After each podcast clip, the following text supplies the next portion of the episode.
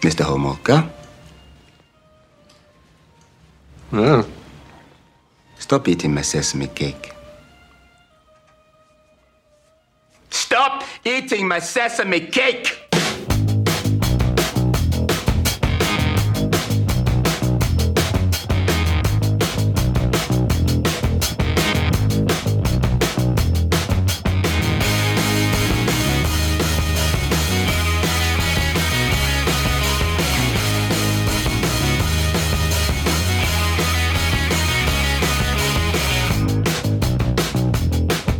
Everybody, welcome back to a brand new episode of Not a Bomb Podcast. Uh, let's just get right into this. Brad. I'm so excited for this movie. yes, this is this is a big event. Uh, when we announced we were going to talk about Congo 1995, we had a bunch of people ringing the doorbell saying, "Hey, can I come in and talk about this film?"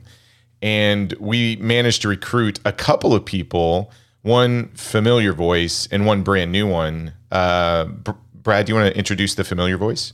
Yeah, it's uh, it's our buddy Charlie. Um, I, I have to say, there's a reason I, I had Charlie come on this episode.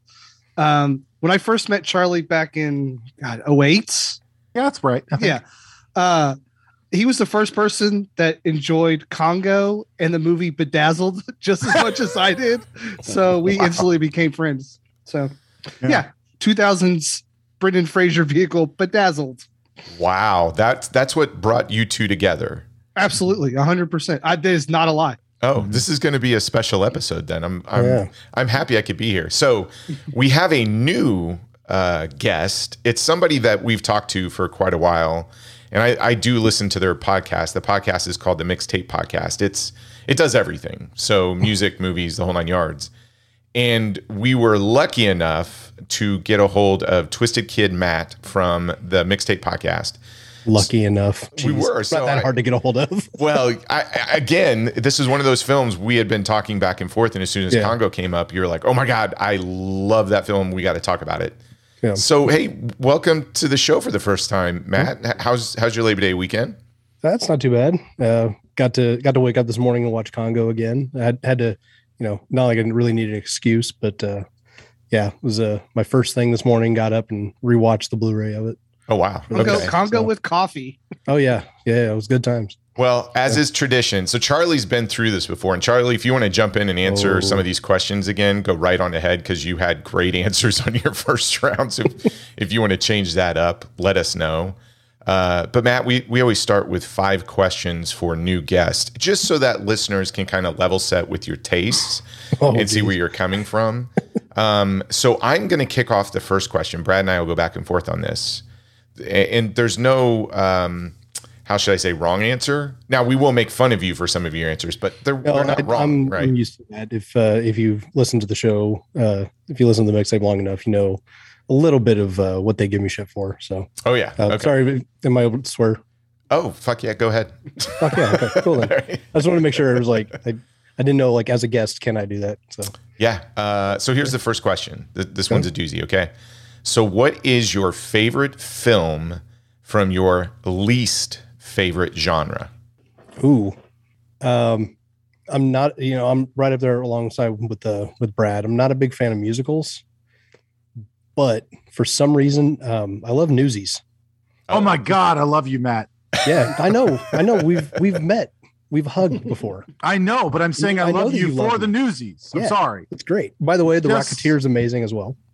Um, and uh, yeah, I'm not a not a huge fan of action movies either. What? I know, right? Um, What? I mean, it depends. but but Troy, I got to thank you for this. Um, not a big fan of action movies, but The Man Who Feels No Pain was fucking amazing. Oh yeah, that's oh, Absolutely, that's a gateway drug, man. The yeah, the top of the list on that. So May Have you, watched, have you watched RRR yet, Matt? I haven't, but God. it's on my list. Oh, it's Yeah. wonderful. Yeah. Uh, I will add one thing to what Matt said about Newsies. I love Newsies to film. I think it's a lot of fun. It's kind of a mess as a, as a film goes, but I still love it. Yeah. Um, for those of you who are fans of the film Newsies, avoid the Broadway adaptation like the plague. Um, specifically given that it is Labor Day weekend that we are recording this, I feel my, it is my duty to uh, adhere to the fact that uh, the Broadway play of Newsies not only takes the beloved uh, Jack Kelly, the main character played by Christian Bale in the film, and turns him from like a love of a lovable working class hero into oh a tortured artist who actually yes that is the exact Matt Yeah. that face is the exact reaction I did for the entirety Yeah. of this play. Um, turns him to a secret artist on that one. and yeah, and he's uh now wants to date um uh William Randolph Hearst's daughter, who's a who's actually takes the role of treat William or of uh, Bill Pullman's reporter. Um, it's a disaster of epic proportions, and I kind of want to just murder it in its crib. That Like, sounds bad. I could go back and tra- time travel. It might be to kill the producers of the Newsies Broadway musical adaptation versus you know other things. I, I feel The, like the you're on the opinions fence. of Allegedly. Charlie do not reflect on everybody else. The views. yeah, it's like I don't know, Charlie. Are you on the fence on this one? like, hmm. uh, yeah. So you really don't like the play, huh?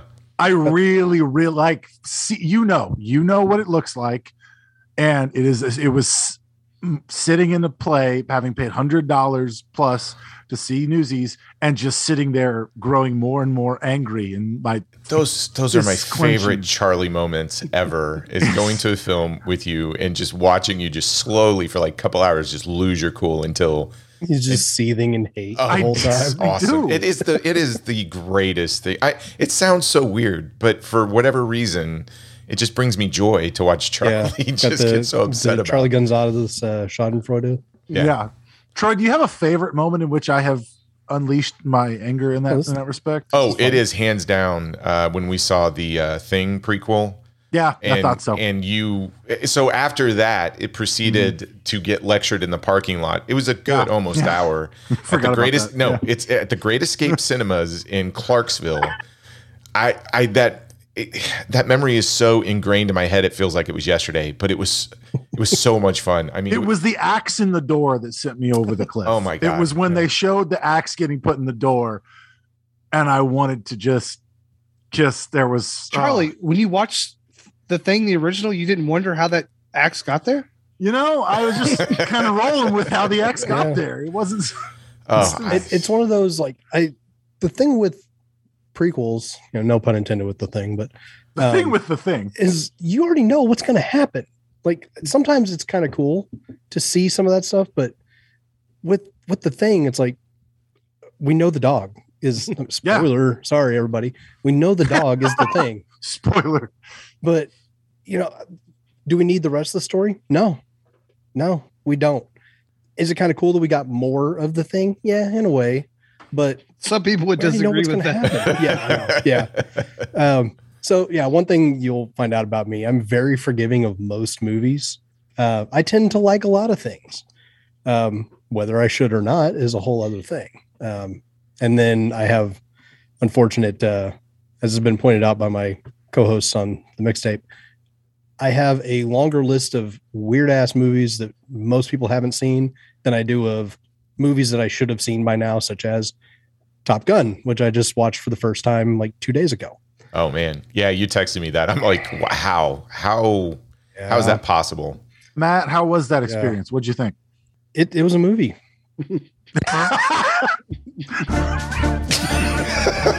Yeah, we don't we don't need your communist propaganda going on here. Yeah, man. So you just shut it down right now. The best part was my wife was sitting there watching. it Oh, with I'm sorry. Uh, hey, let's go on to the next question. Um, Let's go. Brad, what, what's she, the next she question? knew I wasn't gonna like it though, so Yeah, yeah, Yeah. yeah, whatever. I'm, we're shutting that down right now. Oh boy. Okay. If And Hollywood, play him off. yeah, and that's all we got, folks. Um, twisted comrade Matt. Sorry. yeah. if if Hollywood made a movie about your life, who would you like to see the lead role as you? Oh my god. Um, I I kind of think that uh, Tyler Labine would probably be Ooh, Visually. Okay. visually a good good call on that one. Um, we both look good in overalls. Oh, yeah. Um, I guess I don't know. I haven't had overalls on in forever, but I'm sure I probably look. You know, I'd rock them. Um, but yeah, like him and uh, Tucker and Dale versus Evil is pretty on par with me. I'm you know a little little awkward around people, and you know I mean well, and then come off a little awkward. So That's yeah. a great. pa- Troy, he, he said Tucker and Dale, so he can stay, right? Yes, he can because Tucker and I love Dale. I love Tucker and is, Dale, yeah. uh, one of the greatest So films of all time. Top ten. Top ten for Yeah. me. Okay, next one. So we're talking Congo. It is a monkey Mm-hmm. movie or gorilla movie, whatever. It's all the same. Okay, can, can we just Great get this out of the We don't way? need, we don't need your I science don't. I don't here. know the difference between monkeys, chimpanzees, apes, gorillas. I don't know any of the difference. Yeah. They're all the same. Yeah. Okay, they We- all look the same to me. Wow. Leave your science at the door. Brad I don't just know. got- It's- I Brad know. just got canceled. I'm sorry. Amy- just- Amy can pretty much tell the difference between an ugly gorilla and you know Yeah. True. unless you can tell true. them to go away. Amy Yeah. pretty. Uh, Which, by the way, do you guys do with the hand motions whenever you're doing your Amy impersonations? I just Uh, let it's a- Brad It's a handle it. prerequisite. It's a Go prerequisite. away. Yes. Amy, what? Green drop drink. All right. Raindrop drink is here you go. Your next question. What is your favorite monkey or gorilla movie of all time? Oh, dude. Okay. Um, I could say uh, Outbreak, but no, that's that's just fucked up. Um, I actually really like the, I believe it's Matt Reeves, uh, Ooh. Planet of the Apes trilogy. Oh, I, I like those a lot. Um, for you know, say what you will about them. I know you will, but um, I I really like what they what they did with that and kind of uh, pretty much anything Andy Serkis has done as far as being an ape in things. He's done a lot of them. So yeah. That's a great Andy pick. I- I Circus like 8 universe. All, all three of those are fantastic. yeah, I still think those are incredibly poorly titled. yes, they are. They, They are. just they don't like the second one's called what? Uh, what's the second one? Dawn? Is Dawn. it Dawn? Yeah. And yeah, Yeah. it's like that. uh, That should have been the first. Yeah, it's like the the the, the, the Dawn means your timing. Yeah, it doesn't Yeah. make sense. But I mean, if they're going with the like George Romero Night of the Living Yeah. Dead, you know, naming, then that kind of makes sense. You go Night, Dawn, Day, and then we, we'll just disregard the the latter trilogy of Romero's. Yeah. Yeah. Well, oh Charlie, gosh, Land. Charlie, do you? I I, I kind of want to know. Land was fun. I'll give it that. Land, Land was is fun. fun, but it just I don't think it holds up Yeah. well. Like it just kind of mm-hmm. like it's hard to rewatch. Yeah, Yeah. Charlie, what's your your favorite monkey or gorilla movie? I'm curious. King Kong original. Really? Okay, No, no question. I figured. I have actually seen that one. Believe it or not, I have seen that. So, yeah, what about what about you, Brad? I'm curious on yours too. Oh, it's tough. You're more of a Jeff Bridges King Kong, right? Yeah. th- Yeah. Exactly. Um, That is the worst gorilla in all of cinema history. I will say that. The the could you the- imagine if he said monkey bone? Oh, well, we were on Brendan Fraser today, Yeah. so yeah. uh, True, true, I might yeah. say Dawn of the Planet of the Apes because of the Gary Dawn's Oldman. good. Gary Oldman. So yeah, okay. I'm going with uh I'm going with Every Which Way But Loose with Clint Eastwood. Of course you would. Yeah. Yep. Yeah, So, you would do that. yeah. that is such a Troy pick. That's And my moving pick. on. uh, who is your favorite Ninja Turtle and why? Mine is Michelangelo, uh, for obvious reasons. He's You're a party dude. He's the party dude. Yeah. Party I'm dude. the party dude, uh, which is completely the opposite of me as a person. Anyway, I'm like the most. Hi, my name is Matt, and I like to party. yeah, Good answer. I like to party, man. You, you want to do the last one, Yeah. Brad? Oh yeah, and uh, what is your favorite movie bomb that you would recommend to everybody? oh God, uh, bringing it back around, Congo. I I I think it's it's probably Congo. Is one of my favorite. Just like I, I hate to say guilty pleasure because I feel no guilt or shame in the fact that I love Congo.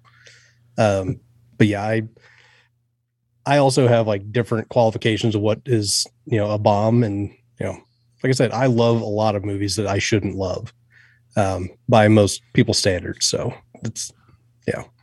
No, that's good. That's a good pick. And I'm glad you're here to talk got to kiss it, the man. ass of Congo while we're talking about it a little bit. There you So go. There you go. I, I couldn't put it as my favorite gorilla movie because you know then I would just been the same Congo, Congo, Congo for everything. But You can you can do So it. good. It's it's your world, man. Do whatever you want. uh, well, let, let's get into this. We're going to talk about 1995's Congo. It it is so crazy to me how many people love this film. Now, did all did you guys see it in the theater, or was this something that you picked up on home media? I, I saw it in the theater. Yep, same here. Okay, I skipped this one in the theater. Saw it. Um, gosh, uh, late late in the game. The But- amount of crap that you have seen in the theater, and you somehow missed Congo. You didn't fall for the marketing that was like from the guy who wrote the book that Jurassic Park was. Yeah, yeah, on. you didn't fall for Jurassic Park. Yeah. Jurassic Park. Jurassic Park. I did. Yeah, you I, didn't get the adaptation of the you know Yeah. the novelization. I happened to see that the trailer and I was like, eh, no, I'm good.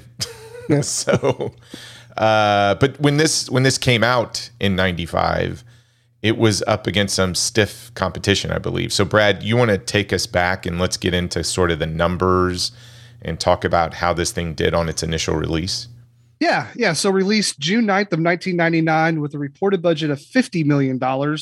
Um, this one actually is a, a bomb on one side and not the other. So box office return, you have domestic at 81, internationally at 71 for a grand total of 152 million dollars. Wow. So this movie did make money.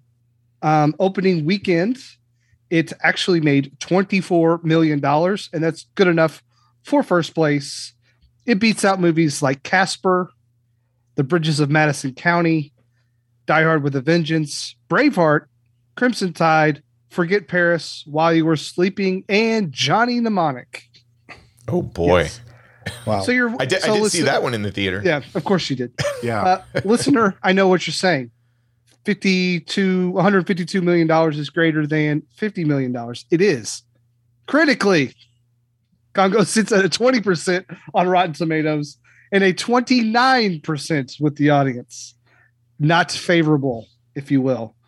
Um, one in five people like this movie, Troy. So we don't have five people. So we will see how this one plays out.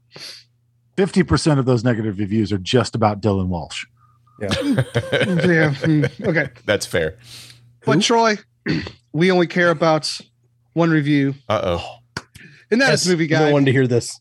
Okay, I, I will This say, is gonna be good. I yeah. will say this one. Don't go. Don't get your hopes up. It's not very. good. Uh, come uh, on. Let's get our guesses out. Congo is a what's on their scale? Again, plus four to minus four. What do we got? Uh, I think I'm going to go with a minus one. Okay. Minus two. Okay. I'm going minus one. Minus two. Oh, see, I've never got one of these right. Yeah. So we have moderate language, moderate violence, no sex, no nudity. Well, we'll get to that. There's a lot of gorilla nudity though. Yeah, kind of these gorillas, a lot of grip, Mhm. gorilla upper nudity going on here. Yeah. Um, See, the the minus two is because there's the gorillas and the concept of evolution. All this, you never know. Yes. They're just Yep. you got that, to you probably make a good point. Charlie. That's that's Yeah. probably a big reason why it scored. Mhm. Without yeah, they're that- like, They if humans are here, language, if yeah. humans are here and gorillas are here at the same time, how did we come from gorillas? That's what they're Mhm. saying. Yeah. anyway, uh, we got pagan worldview with elements of environmentalism and African tribal religions. Oh 18 obscenities, four profanities, three vulgarities. I think that's fucking shit. Um, moderate, describing air conditioners in Yeah. that one. moderate violence, including bloody corpses, a bloody eyeball, explosions, gunfire, a killer gorilla who rips and smashes humans, alcohol use, smoking, and two characters are motivated are motivated by extreme greed. wow. I love I love how pagan worldview is Pagan just other cultures. It's because Like, of the oh, they're in ceremony. Africa. Oh, Okay, so It's the little I- ceremony. I forgot about that. I don't I don't want to I don't want to like so read too much of the review, but the last paragraph of the review is pretty good. Congo suffers from poor acting, poor script writing, and convoluted themes. Several obscenities and gross but moderate violence will keep the young ones away, while stupid writing and acting with convoluted themes will disappoint grown-ups. Oh, wow. That's harsh. Yeah. Yeah. I mean, coming from the website that doesn't know what a period is and they use elements every other word. Come on, movie guide. True. True. Okay. And films that you could have seen June of 1995. We have uh, Bridges of Madison County, which made 175 million dollars. I've never seen it. Movie about Absolute fucking snooze bridges. fest. Why? Snooze fest. Um, we have a movie called Smoke. Okay. Harvey Keitel. Oh yeah, that's right. That's right. really? Uh, Pocahontas on its way to 347 million dollars. Batman Forever. Apollo 13 made a lot of money, obviously. Yeah. Judge Dredd, Mighty Morphin Power Rangers, the movie. Yes. Oh yeah. Yeah, I have course news for did. life. Yeah. Wow. That's a, that's a pretty that's a pretty stacked June. That really is a big June. Yeah. Hmm. I saw like lots of those movies in the Yeah. theater. I did too, actually. I think I saw all of Specifically them Mighty Morphin except Power Congo in the theater. Yeah, what were you doing, Troy? I don't How know. did you see all of those except co- that's Did you see Smoke instead of Congo? Uh, no, actually, I think I caught Smoke on um, VHS or DVD when it came out. Mm, okay. So well, let's talk about the people behind the camera, in front of the camera. We'll start with behind and director Frank Marshall. Uh, you guys familiar with Mr. Marshall in terms of I don't know his credits or or what he's done? Yes. He made an awesome. He made one. Well, well, he made a good movie. He made a Before- good movie. He made a good movie before Congo. Okay, are you talking about arachnophobia? Of course, I am. Yes. Okay. Yeah. So Frank Marshall, primarily, if you look at his filmography, it's more producing credits. And he has produced a lot of bangers, going back even as far as like The Warriors in 1979, Raiders of the Lost Ark, Poltergeist, Back to the Future, Color Purple. Uh, this guy has five Oscar nominations for Best Picture as a I think- producer. I think one of the things you have to talk about with him is he produced a lot of Spielberg films. He so did. He worked. Congo, you could say, is inspired or you know, uh, let's see, copied of a uh, Spielberg film. I'm gonna. st- We'll get to it. We'll get to it. But it's like the multiplicity rule, right? It's like it's a copy of a copy of a copy. It So- You is. get It's to number funny. four, and suddenly Yeah. I have a lot to say about the Jurassic Park to Congo one to one here. So Okay. Well, he he. So it's funny you bring that up, Brad. He worked for Amblin Productions from 1980 to 91, so he's working for Spielberg, right? Uh, he started Kennedy Marshall um, Production Company in 1992 and ended up getting a deal with Paramount. Now, Kathleen Kennedy is Frank Marshall's wife, and Kathleen, calm down, nerds. Okay, calm down, yeah, nerds. Kathleen Don't- Kennedy don't is the president of Lucasfilm. He doesn't have an extensive uh, filmography when it comes to directing, but he did Arachnophobia, Alive in 1993, Congo, Eight Below in 2006.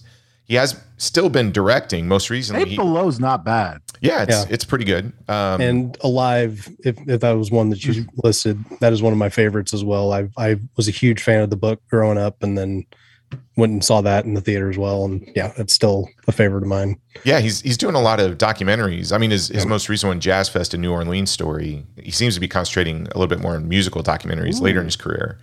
Uh, but a, a really good director. If you kind of if you kind of look at his product and output, I mean, he's he's pretty competent. Um, that leads us to the screenplay by John Patrick Shanley. So he won an Oscar for best screenplay in 1987 for Moonstruck and he was nominated for Best Adapted Screenplay with Doubt in 2009. Now, Congo is based on the novel by Michael Crichton. The original novel came out in 1980. We'll talk about the production and development. It's kind of weird how this thing came about. Uh, and we talked ad nauseum about Michael Crichton when we discussed the 13th Warrior in 1999. I do have a quick question. Did anybody read the original novel? congo yes that was actually why i went and saw the movie how different is it from the film, or, is Um, it, or did they keep pretty close to it? fairly close if i remember right it's been years since i've read it but uh one of my favorite characters herkimer homolka Yep. uh, does not appear in the novel um, he's made up for the film i'm not So entirely therefore the film why, is but Better than the book. Herkimer Homolka, formerly of Romania. Yeah, Yeah. get us just got free now Paris- of the chains of the Ceausescu, Yeah. traveling the world and doing good. This is going to be so much fun when we talk about this movie. thing. Uh, cinematography by Allen Daviau, who shot E.T. the Extraterrestrial, The Color Purple. You'll see that film come up a lot. Harry and the Hendersons, Bugsy. This one's for Brett, okay? Meatloaf, Bat Out of Hell 2, The Picture Show, 1994. He directed that as well. Um, and the the astronaut's wife in 99. That was uh, Depp and Charlize Theron. Is that right? Correct. Yes. Okay. Wow. Yeah. We've got- Rand Rand Ravich or whatever that guy's name is. Is there a director on that? I think. Yeah. Uh, composer Jerry Goldsmith. We talked about him when we talked about the man from Uncle. Um, 18 Oscar nominations, one Oscar win for Best Original Score. Anybody know the film? The Omen, Uh, 1976. Oh, yeah, that's right. Yeah. now, you can't talk about this film without talking about the production design because this is a globe-trotting film, right? So we have J. Michael Riva, who was, again, another title. We're gonna we're gonna come up again. Uh, Oscar nominee for The Color Purple, right? Around this time, now he's got a pretty extensive filmography, but leading up to this, he worked on Dave, North, and then did Congo and finished. Uh, after he did that, he went on to work on Hard Rain, the Christian Slater, I think Morgan Freeman action film. And we have Gorillas by Stan Winston himself. And I believe we talked about Stan when we talked Predator 2, right, Brad? Mhm. Yep. Okay. And and just as a refresher, we won't go through through the filmography, but won best visual effects for Jurassic Park, Terminator 2 Judgment Day, and Aliens. And he won best makeup for Terminator 2. I, I think we would all agree if you look at the people they put behind the camera, that's a pretty extensive list of talent. There's some pedigree here. And it amazes me how many of these names have like Oscar nominations or wins. Let's talk about the people in front of the camera. I, can we all agree not a lot of heavy hitters in terms of actors or actresses for 1995? Is that fair to say? It's a lot of B. It's a lot of B tier. Yeah, I think they became bigger actors later on, and and specifically in Laura Linney. Well, it, Like, to me, her work on Ozark is just, ugh. it's like TV show All Stars. Yeah. Like, like not that that's a bad thing, but you know, like Ernie Hudson at this point is is I don't know if he's on Oz yet, but he's heading there, isn't he? Soon. Um, and then Laura Linney, obviously, is someone who's kind of be in and out of stuff. She'll be in Truman Show pretty soon after this, but she's not like a a thing. And like eventually she'll get to Ozark, you know, in what like 20 years, but that's incredible. And her performance in it is insane. yeah, Um, and, and then it's just a bunch of people you're like, oh yeah, I know them from yeah. That like one time they were on CSI New Orleans. Well, and then there's Um, Joey Pants. So Joey yeah. Pants Who's in yeah, everything. Yeah, Yeah. Uncredited. Makes sense. Is it really? Eddie Yeah. Ventro just, you know, Joey he's Pants in and out. and Delroy Lindo are both uncredited in this film. And they both should have been in twice as much of the movie. Yeah, they they do Maybe steal the scene more. where they show up. Yeah. Yeah, you're. I think you're right, Charlie. I mean, Laura Linney at this time, she does Dave in '93, Searching for Bobby Fischer in '93, Ah, Simple Twist of Fate in '94, Congo in '95, follows that up with Primal Fear in '96. Ooh. Yeah, Primal Fear is good. Yeah, so she's she's a great actress. She Yeah. really has some good films. Dylan Walsh, um, leading up to this, did Radio Inside and Nobody's Fool, which is Nobody's Fool is really good with Paul Newman. Um, Sorry, I just got you said Dylan Walsh and I fell asleep immediately. it- it- yeah. You dude, got outshined dude by is- a, a fake gorilla. dude A lot of fake gorillas, actually. Ugh. Dylan Walsh is a is movie ambient. That man is absolutely lifeless. It's how has he ever worked? I don't know. He's not even like he's not a hunk. He's not a, anything like he is a like he looks ah. like he should be a dentist that got a restraining order placed against him You because he- he had an affair with a receptionist and then he lost his practice. It's so specific. It is. He Dude, like you're he, spot on, so Charlie. Specific. he is he is the suburban dentist. That's what he looks like. Oh my God. but the suburban dentist whose life fell apart because he ends up hooking up with someone on staff. Well, yeah, Specifically he's, that. he's the guy from uh, what was it? Uh, Pet Sematary. He had to leave Chicago to like you know go live by the autobahn. So Yeah. I I cannot talk enough about Dylan Walsh's movie because I've not seen this movie in a very long time. And I fired this up and I was like, oh yeah, Dylan Walsh is in this thing. I forgot about him. Five minutes later.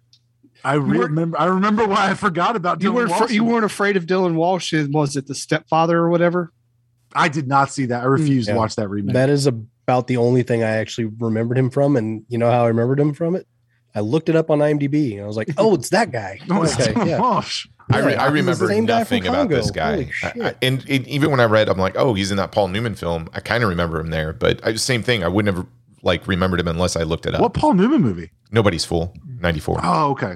I just I, mean, I only know him from Nip Tuck because he was in Nip Tuck for like five years or whatever it was on FX, and the ads were everywhere, constant. I never watched that show, but like it was like Nip Tuck was all over Ooh. the place. Nip Tuck's pretty good. It is, but Is it? again, I forgot he Mhm. was in it. But he's like, he's sort I of, forgot he was in that show. I've committed hours of my life. Yeah. to. I don't know if Nip Tuck like holds up to now, but I did, I remember in the early 2000s it was pretty solid.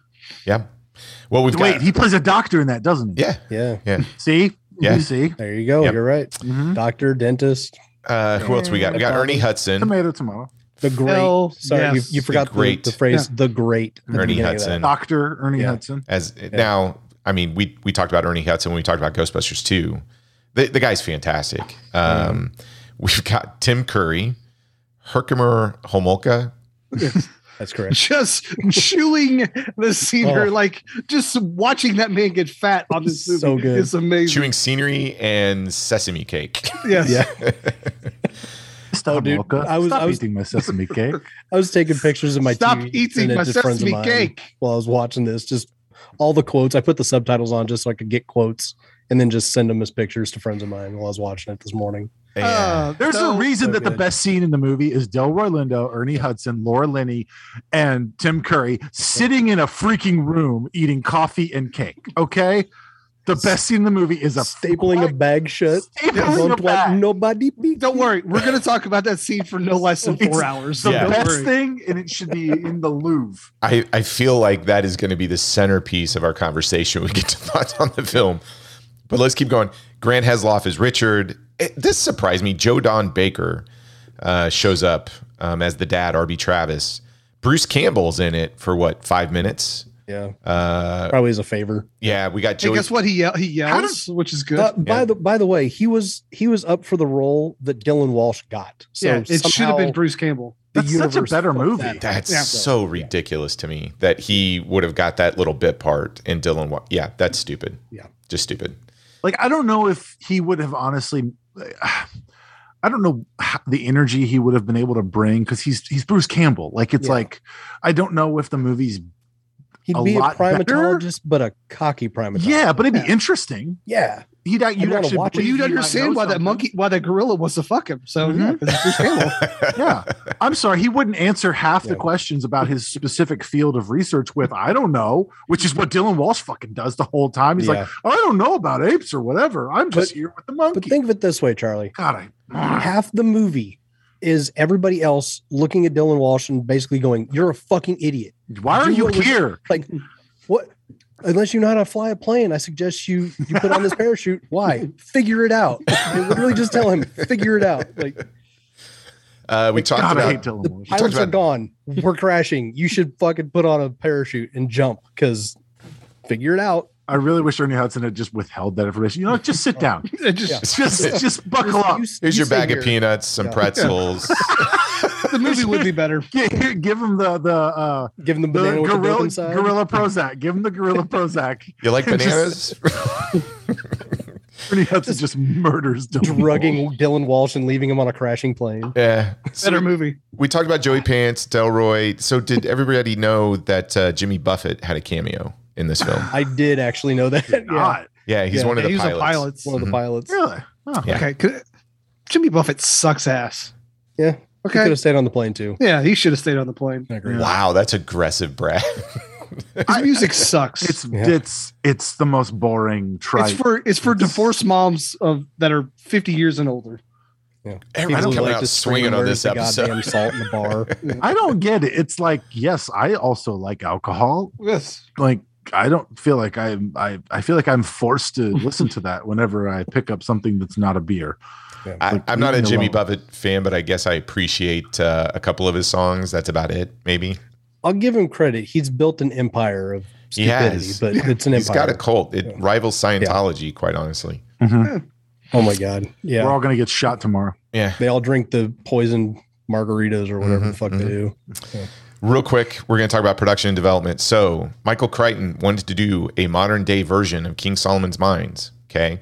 He pitched the idea to 20th Century Fox in the late 70s, who bought the film rights before the story had even been written. So, this rapid development resulted in Michael Crichton suffering writer's block, which he treated by spending time in an isolation tank. Crichton received $1.5 million in advance for the novel, screenplay, and a directing fee. He had never worked that way before, usually writing the book, then selling it. He eventually managed to finish the book and it became a bestseller. So it came out in 1980. Crichton started writing the screenplay in 81 after completing the film Looker. He had enjoyed working with Sean Connery on The Great Train Robbery and wrote Congo, hoping to make the film version with Connery in the lead and Crichton to direct. so he didn't want Dylan Walsh, he wanted Sean Connery. Uh, a bit of a downgrade. Yeah. it's like The film Go from Connery ran to into Dylan problems when Crichton learned that he could Do you not. want me to shag shag this gorilla? oh my god! I was I say, for I swear this gorilla wants to fuck. Just gave me a martini on a plane. Oh God, that's funny. Um, My chest and the gorillas are identical. That's good. Uh, the film ran into problems when Crichton learned that he could not use a real gorilla to portray the character of Amy, which led him to leaving the project. That's why he left the project. From mm-hmm. there, it was offered to several directors, including Spielberg and John Carpenter, who both declined. Oh my god! John Wow. Carpenter's Imagine- Congo. Yeah. That is a Oh. universe I want to see. Amy would Yes. rip someone's face off. Yeah. Yeah. A brief And then wear attempt was made to revive the project in the late 80s, but to no avail. Eventually, Frank Marshall directed the film with little, if any, involvement from Crichton. The film's teaser credits John Patrick Shanley and Crichton as co screenwriters, but the subsequent trailer and the film itself only credit Shanley as the as the uh, writer. So this thing got nominated for a bunch of awards. Did you guys know that? Yeah, Yeah. for like the Saturn greatest Awards. greatest movie of all time award. Yeah. So the Saturn Award, it got uh, was nominated for Best Science Fiction Film and Best Director. Mm-hmm. At the Golden Raspberry Awards, it got Worst New Star and Worst Supporting Actress was Amy the Talking Gorilla. Yes, yes. Can you imagine that dumbass gorilla doing an acceptance speech? Yeah. Worst, Thank you, Amy, the Academy. Thank you. Thank you. Go away. Thank you. Thank you. Thank you. Worst Supporting Actor Tim Curry was nominated. That's that's a That's travesty. blasphemy. Yep. Worst Fucking Original blasphemy. Song Jerry Goldsmith Feel the um, Spirit of Africa that was nominated. Worst Screenplay. That's a good song. was nominated, Worst Picture, and Worst Director. Now it lost Worst Picture. Do you know what movie beat it that year? 95? Five. We've talked about it on the show, actually. It surprised me. Oh man. It's a uh, Showgirls. Yeah. I mean, it was Showgirls. It was the thing. By Yeah. the way, uh, shout out to Jose. Yeah. Yeah. Uh, I, I kind of want to know his take on this film. By the way, oh, he loves it. Jose message me. message me on Instagram. We'll He talk. absolutely loves it. Well, that that's all of the homework that's out of the way. Uh, I am super excited to talk about this and and to hear all your guys' take on this. Real quick, we're going to take just a quick break, and when we come back, we're going to spend a couple hours talking about one probably scene in this entire film, and um, obviously just give Ernie Hudson all the love. But when we get back, you're going to hear everybody's thoughts on Congo. Stop eating my sesame cake. Well, you see what I get from the refreshment counter. Oh boy, popcorn and hot dogs and ice cream and oh boy, sparkling ice cold Coca-Cola. Oh boy, that tastes good. Have you been to the refreshment counter? Remember, your favorite snack will taste especially good with world famous ice cold Coca Cola.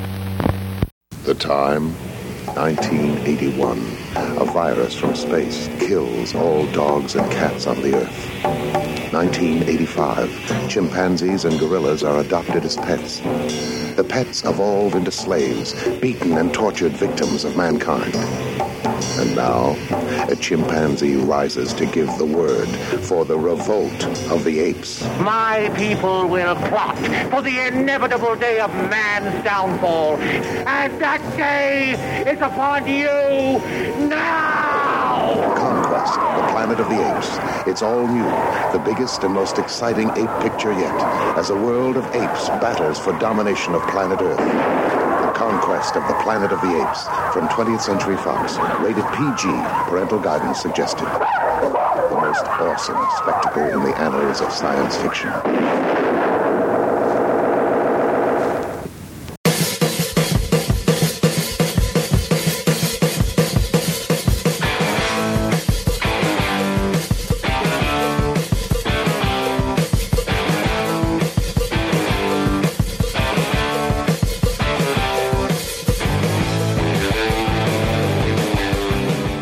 We're back.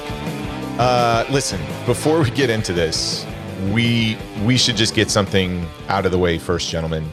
The uh, proverbial elephant in the room. So this, Relay in the room. yeah, this this film really is uh, maybe two scenes away from being a lifetime movie called A Gorilla's Cry for Help. Um, Stalked by my gorilla doctor. yeah. So listen, Amy might be in an abusive sexual relationship and doesn't know it. Let's just put that out there. Consider listen, consider the evidence real quick. I think Amy's got a real tight grip. I don't know, but just real quick.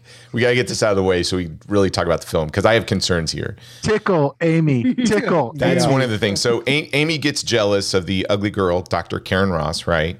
Um, Come on, it's Laura Linney. He's not an ugly gorilla. Yeah. Uh, Dr. Peter Elliott here confirms um, Dr. Karen Ross's ugliness so as not to upset Amy, right?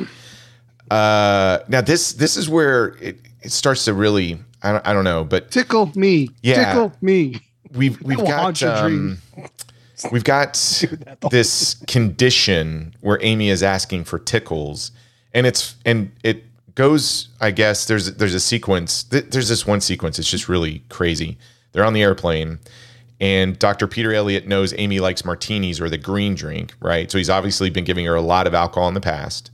Then they do these tickle sessions, and uh, when asked why he taught the gorilla or, or why he taught a gorilla to talk, um, Peter Elliott quotes Yates and uh, being lonely. All right, and and it doesn't stop there. There's more tickling going on throughout the film. There's a big spoon, little spoon situation in the tent between Amy and Dr. Peter Elliot at one Why'd point. you got to remind me of that? Yeah. Uh, everybody on the expedition calls Dr. Peter Elliot and Amy husband and wife because they know what's going on, obviously. And and let's not forget how many times Amy is drugged in the film. yeah. Um, And Is that statutory rape? by the way, you would think that with this relationship, that gorilla specifically, the one that can talk, is the one you don't want to talk. Yeah. Yeah. want keep that thing shut. Amy fondled. Amy diddled. touched inappropriately. Amy was diddled. Yeah. Yeah. Amy, diddle. Yeah. Amy, Amy not, no gorilla consent. Amy, no consent. I, I here's my take on this. Dr. Um, Elliot in 10 years gets me too by a gorilla. I told you. I told you. What did I say? He loses his practice. He does. Um, it's tragic, though. I mean, if you think about it, you tell this story from Amy's point of view, and you have an entirely different film. I think you get a dramatic and emotionally heavy film about one gorilla's escape from an unhealthy, abusive Yeah, relationship. so now from that the eye looks a little bit different now. that indoctrinated her as a child. It's an entirely different film. But the jungle law billboards that I see all over all over town have a whole new connotation. yeah, can We and she's seven. And she's watching seven, by the you. way. that that is th- this whole thing has to be unintentional, or is it intentional? I hope it's unintentional. I hope it's No, unintentional. read intentional. into it. They Yeah. constantly reference, "Oh, look at them two. Are they dating?" Like they make jokes It's so about it halfway creepy. through the goddamn movie. It's so cra- I don't know what it is. Maybe the Me That's Too why this is a movie guide minus two for bestiality. I thought it'd Yeah, be they didn't even mention that. They had no fucking problem with that. They had a problem with African culture. They had an actual problem with that, but not a gorilla getting fucked by her doctor.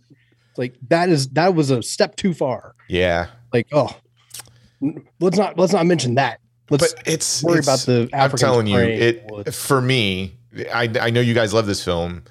Watching this again, picking up on that stuff, it was weird, and I don't I don't know if that's today's environment because of you. We are a bit more sensitive to those things, probably. Um, but I, I uh, One definitely thing- didn't pick up on it as much when I was a kid as I did now. I'll say that. Yeah. One thing in Dylan Walsh's favor, and like we just said, she learns how to talk, and he's given her something. So maybe this isn't, but like he's trying to send her home. But maybe she has said a few things that he has been able to catch via, you know, his little power glove, and realize, oh God, she's gonna talk. I need to get I her gotta- on mission home. I gotta dump this gorilla. I got to dump this bitch.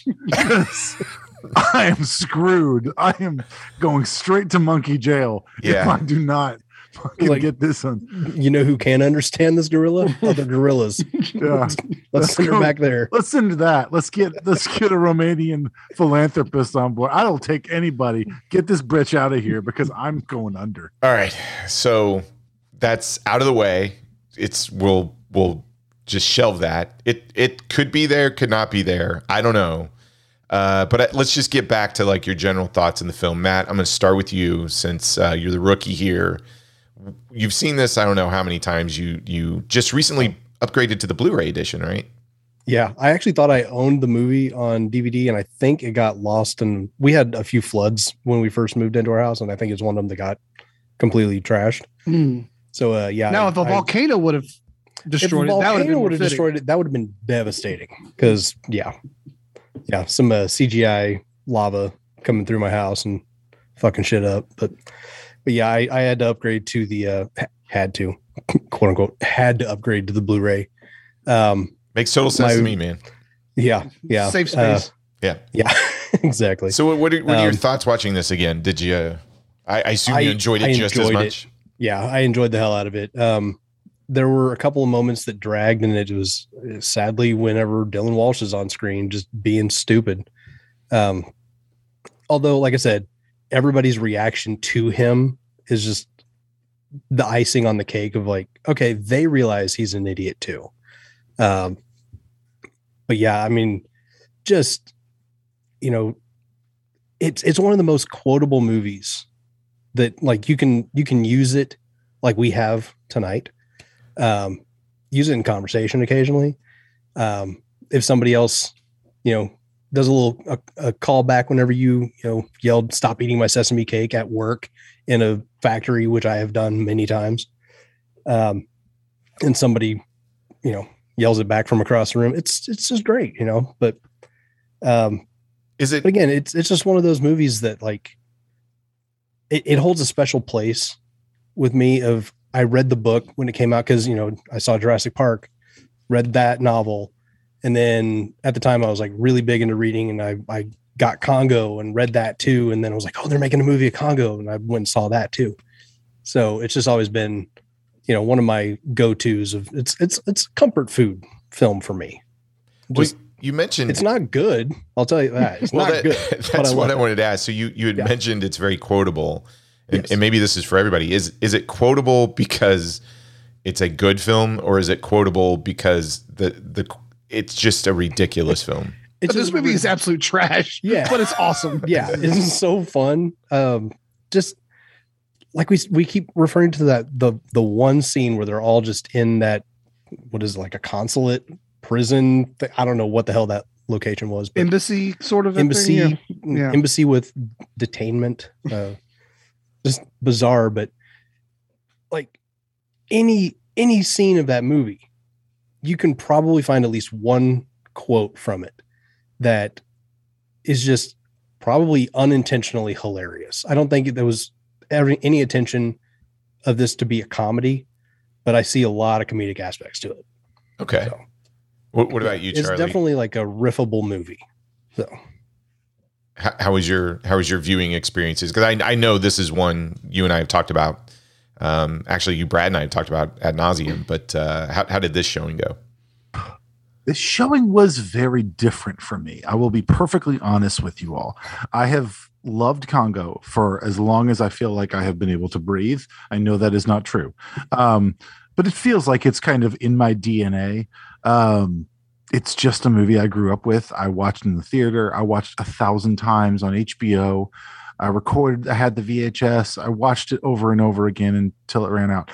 Um, and I still forgot Dylan Walsh was in the movie. But I I loved Congo growing up, like so so much, and I probably haven't seen it in at least a decade, if I'm being honest. Um, Really? I just I- yeah, I've gotten to a point where I'm very very much trying to watch something new as much as possible. Whether it's something that's i haven't seen that's old like i you know like oh catch up on something like oh i missed this i want to watch it or something new that i've heard about or trying something. That's kind of just where i've kind of found myself in my life cycle right now. I think i'm basically prepping until my kids are able to really watch a lot of stuff with me so then i can start going back and rewatching all the stuff that i really love and showing them and stuff like that.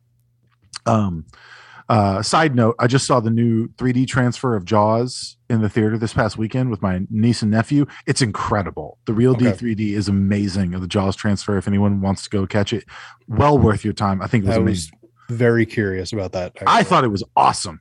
I, Yeah. It was like a brand new way of seeing Jaws. I loved it. Yeah. I, when I, you guys want to you guys want to quickly hate my wife. She Uh-oh. referred to it as a dumb shark movie. Oh oh. Wow. Yeah. that's why we have divorce courts. It's just King Henry VIII. Yeah. You know, he knew he knew it was down. No, I Um, I posted about that whenever she said it, and the comment section was just, "What are you doing with her? What like how did you stay with her?" And like, yeah, it was Mhm. pretty intense. So That is Um, a that is a movie take. Okay, go Yeah. Charlie. anyways, so I could not help but think to myself, and I was like, okay, I am not familiar with like the King Solomon's Mine story, original story, or movies or anything like that. But I knew that it was kind of like sort of the basis for Congo. So I kind of looked up some stuff on that. And I just kept, I, I really was caught to myself this time. I was like, why in God's name is this movie set in and called Congo? King Solomon's was in Israel this movie's in South Central Africa, and there's mines. In, and I was my head was on a top for a lot of. I, I had my I couldn't help but like my history teacher hat kind of went on, and I was like, what is what is happening here? Why are why is what this none of this makes sense? Um, why are lasers involved that are shooting satellites? Um, Uh, that's for kind of- communication, Troy or Yeah. Charlie. yeah, it's clearly a communications thing. I, you know, there was Yeah. just like, there was things that they I weren't just going to sell it to the government for weapons. no, it's No, definitely not going to happen at all.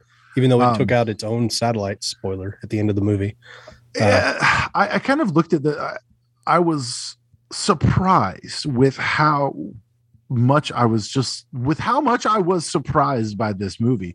I did not expect that the the the killer apes were not going to be there until an hour and 35 minutes in.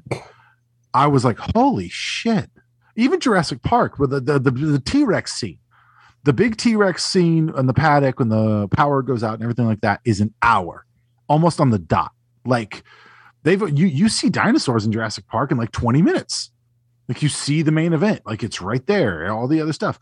And this thing has nothing for an hour and a half. And even then, the first glimpse of it in this in this weird slow-mo scene where Richard's running away. And like the first two people that die from the killer apes that you see um after Bruce Campbell and all them, they die by being scared to death.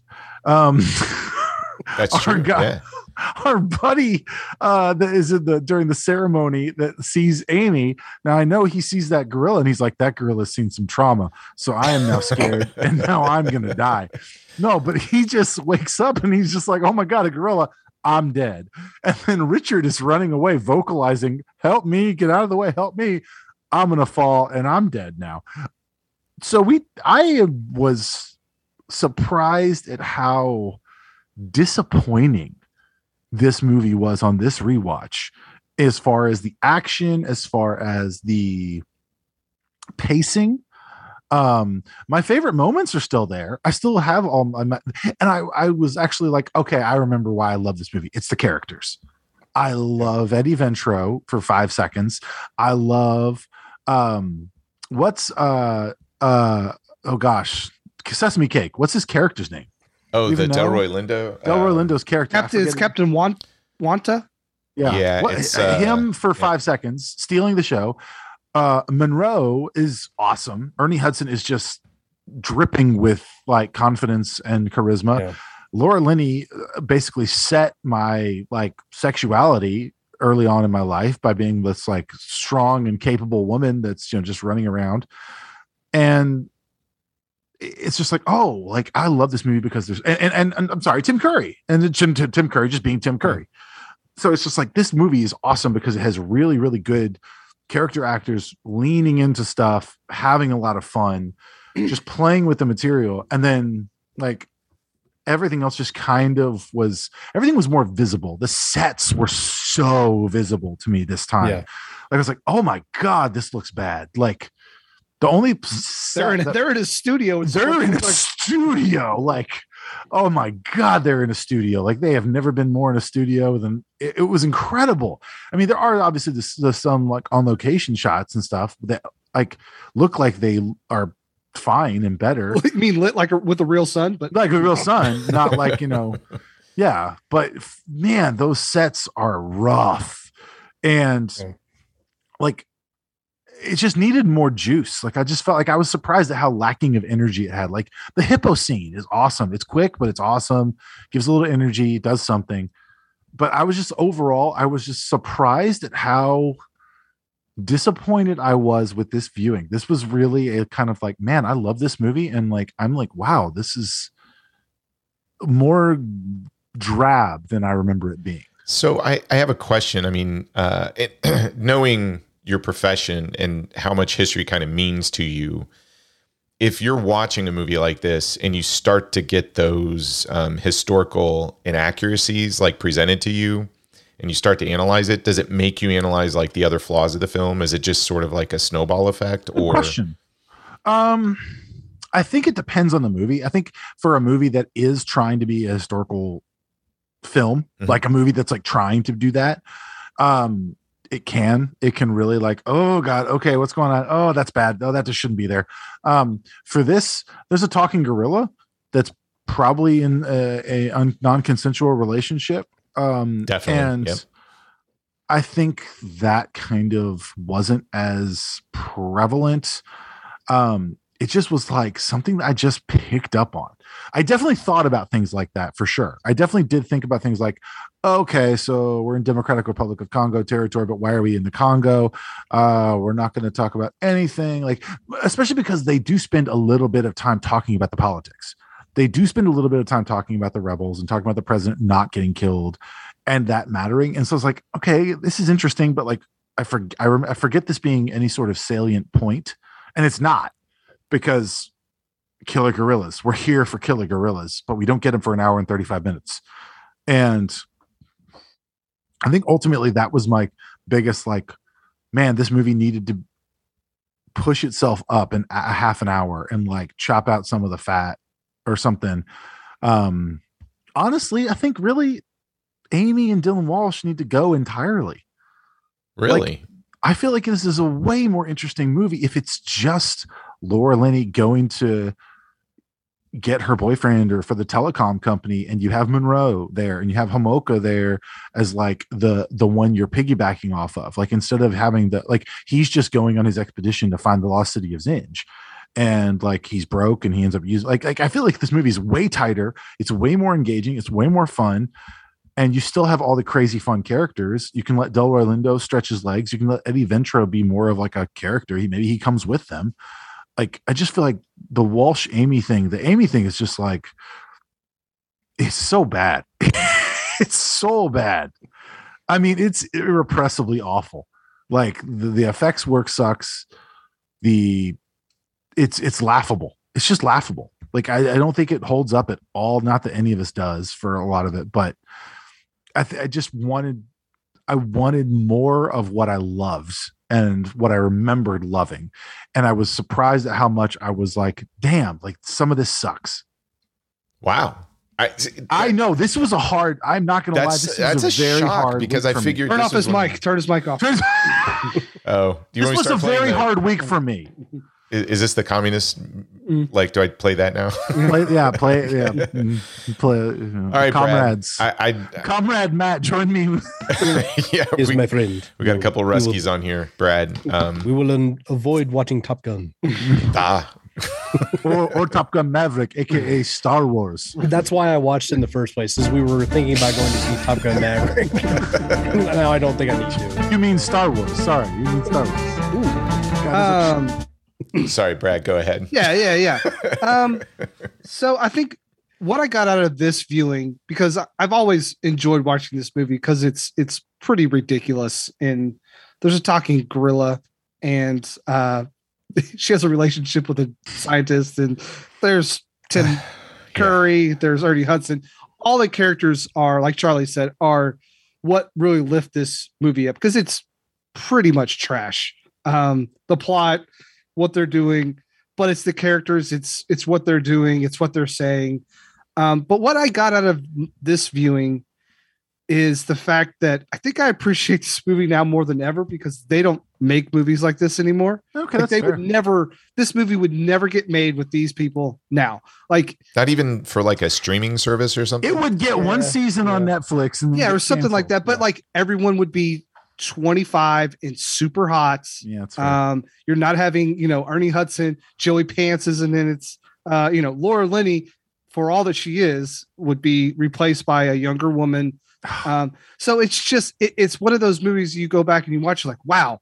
In '95, they were just making whatever uh, because Jurassic Park made a billion dollars, um, and this is what we got. And it it's not.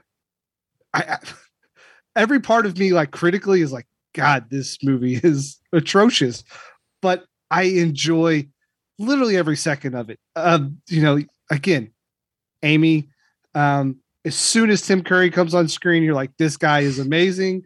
then you have Ernie Hudson, then the Delroy Lindo stuff, and you're like, I, I just want to be with these people. Um, the one sidekick guy, uh, Why is he there? Richard Yeah. is the whiniest person I would ever. Honestly, I would put two in the back of his head when he went to sleep and just leave him there. Be like, you know what? We're doing with this guy. Um, but I think this movie is, and I, I hate to, I hate to say this, and, and we all do it, but it's like you kind of leave your brain at the door when you watch Congo because if you start to look at anything critically or with a critical mind, you're going to start breaking down those walls pretty easily because it doesn't have a great foundation. Um, but there's just sometimes like the fun factor of a movie outweighs all the bad stuff. I mean, we see it all the time. Like, there's no reason why Miami Connection is a is a fun movie, but it is. Um, you know, Samurai Cop's another one where you're like, this movie is terrible, but I I will watch it every day. Um, this kind of goes with those movies. It's it's it's just not a great movie, but it's fun. Um, and again, describing a movie as fun is, kind of lame, but that's what it is. Like these characters make this movie. They're memorable. There's memorable scenes. There's memorable lines. Um, I mean, the very end of this movie, gorillas are getting murdered by a laser. Like that's where we go. We go from like murdering gorillas with a laser gun. And apparently, I was reading there's a deleted scene where gorillas were going to use lasers. So What? that's where they were going. Yeah, one of the gorillas picks up the laser. Yeah, one of the gorillas on. picks up the laser. Hold Yeah. on. It's Stop it's, a, it's kind of Did an urban legend. Film Yeah. it? I don't know, but it's it's like one of those things where it's like in the original script, Wow. one of the gorillas was going to pick up. I hope it was Amy, and Amy just started laying dudes out. Um, Starting with Dylan Walsh. yeah, she just like He's like, this No. is for fingering me. Just like, you just zoom in and it's one tear that drops down Amy's cheek, and she just says, I like I like the way you die, boy. I remember. yeah, Just pulls the trigger, slow mo. Brad, you're gonna have to put some kind of disclaimer. Carry on Carrie here, 'cause comes. I dug my key. Half, half of the half of this discussion's been about gorilla diddling. So yeah. Uh, but uh, yeah, man, sounds like, it sounds like an episode of mixtape. yeah. you, like if if all four of us were in a room right now and we said let's put on Congo, we would have the best times of our lives. Oh yeah, that's, and that's what this movie is. It, it- it's just one of those movies where you get people together and you watch it. I, I've seen this a hundred times, and I still appreciate it for what it is even more now because I don't get to see movies like this anymore. Um, I think you, Brad, if I may give you something here, I think you actually have literally just in the past like minute and a half talked me back into loving this again, purely because you're right. Like I have been on the kick, like you said, of like like watching movies to try and find good and interesting stuff. And this is just like you exactly said, this is like a let's all get together, drink some beers, and watch Tim Curry riff and Ernie Hudson shoot monkeys and Laura Linney take this as serious as death. yeah, she like she is all she has pushed every single chip that she has and has pushed all in on this movie and she is going for it. And i think she only has like a pair of twos right now too. Like i don't know like she doesn't she doesn't have a good hand but she's going all in. Um but I'm the movie's curious. fantastic So I- it's no, fantastic I- it's I- so dumb but it's fantastic I kind of agree. So I, it's funny. Matt and I were talking because he had shared uh, a pic that he's like, "Oh, I upgraded it to blue," and knowing me, I'm like, "Oh, there's a Blu-ray. I don't God own it." it, I'm gonna buy it now. Well, It's it's so bare bones though. That's the thing. There's like no special features. It Dude, there's the, like gra- trailers. the, the menu That's about it. graphics were atrocious it looked Yeah. like windows 98 So, so I have it on DVD, and I'm like, I I'm just gonna watch the DVD because this is this is only my maybe second viewing of the film because I I watched it when I, like this week or what no no no like ever Ever. yeah Oh. so Wait, what?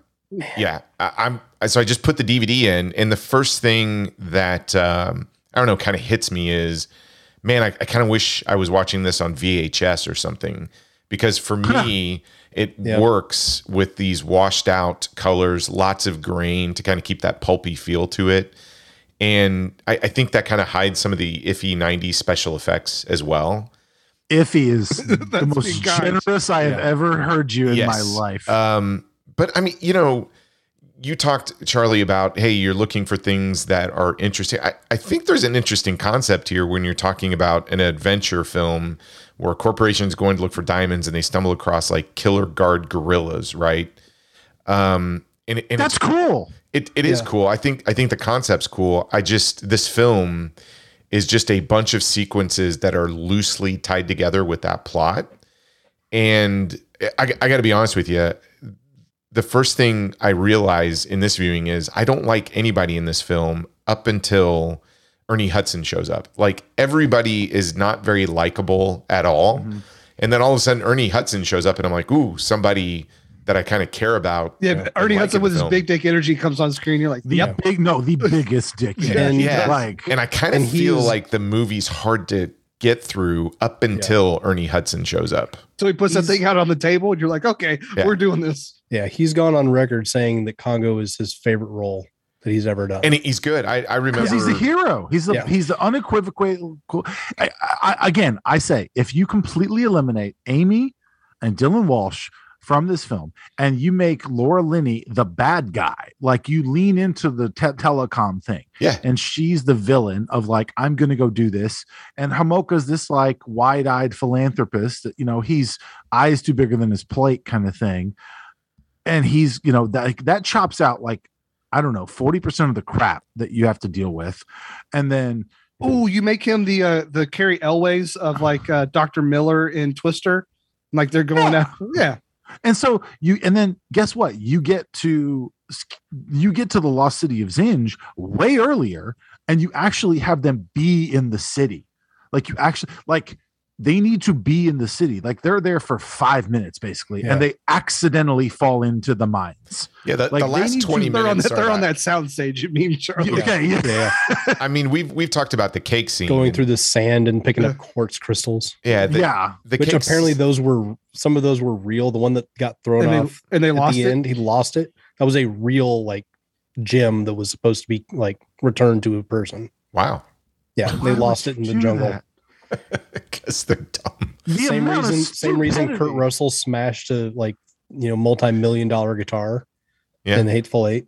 So same reason, No, I mean it's probably pure accident. the the the last we talked about the cake scene, but you know I got to I got to give this film for the last 20 minutes because it is kind of pretty good exciting cinema and it's very pulpy cinema because you get all of the apes trying to kind of come up on the camp, you got all these guns going off and then next thing you know there's like this big showdown, you've got gorillas being sliced in half with lasers and Laura Laura Linney gives probably the best one line I've heard in a long time, which is that put them on the endangered species list, and she, she just starts mowing them down. Yeah, Uh, which is Arnold Arnold esque like delivery too. yeah. I mean, she's I for what she is, she's really good in this thing. But Ernie Laura Hudson Linney is saves it. absolute sex on a stick in this movie. I'm Yeah. just gonna say it.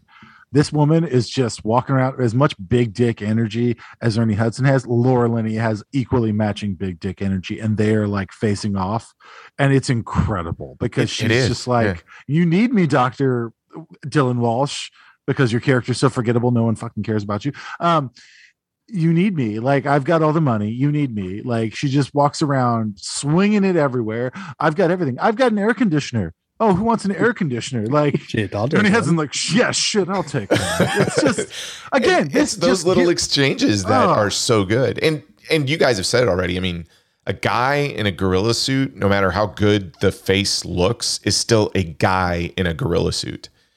Amy is I the the comedy in here is not the comedic moments they're going for, which Amy smoking a cigar, Amy burping after the martini. The comedic moments are all of the unintentional stuff, in my opinion. That's where you get the biggest laughs.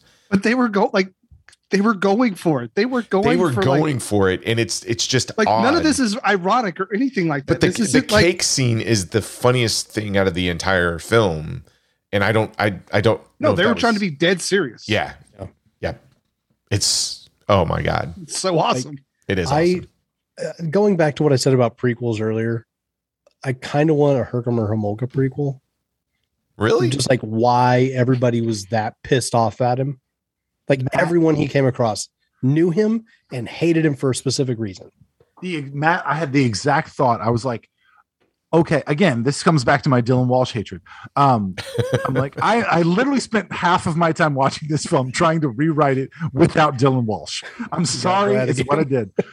I, I was like, you know what, this would have opened good with. This really would have been a really interesting thing if the movie opens with this the scene where Ernie Dylan Walsh dies. about- What? no, sorry.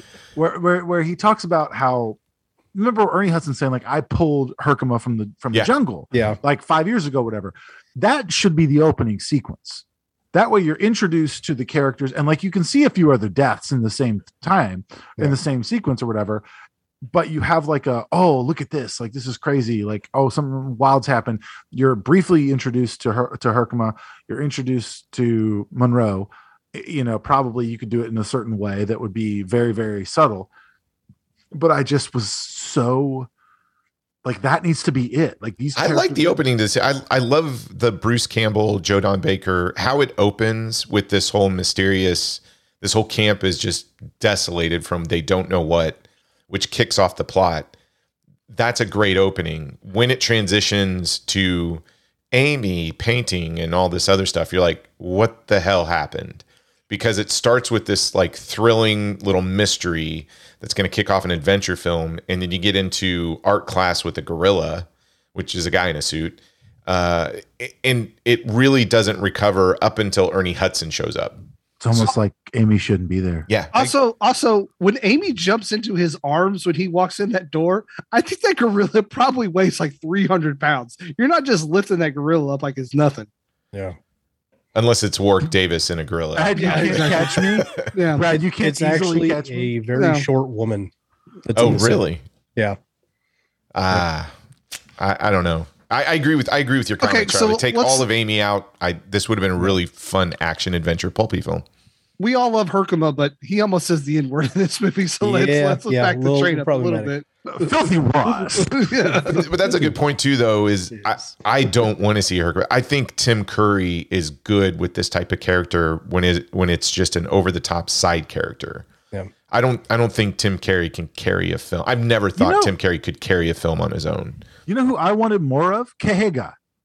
I want actual more about because like he gets he I am more sad and interested and like invested in Kahega who dies heroically than anyone like like I'm like oh man Kahega got it that that guy was really like he was invested he was giving it all giving his all that dude was killing apes left and right and he just gets eaten He's a good right hand man.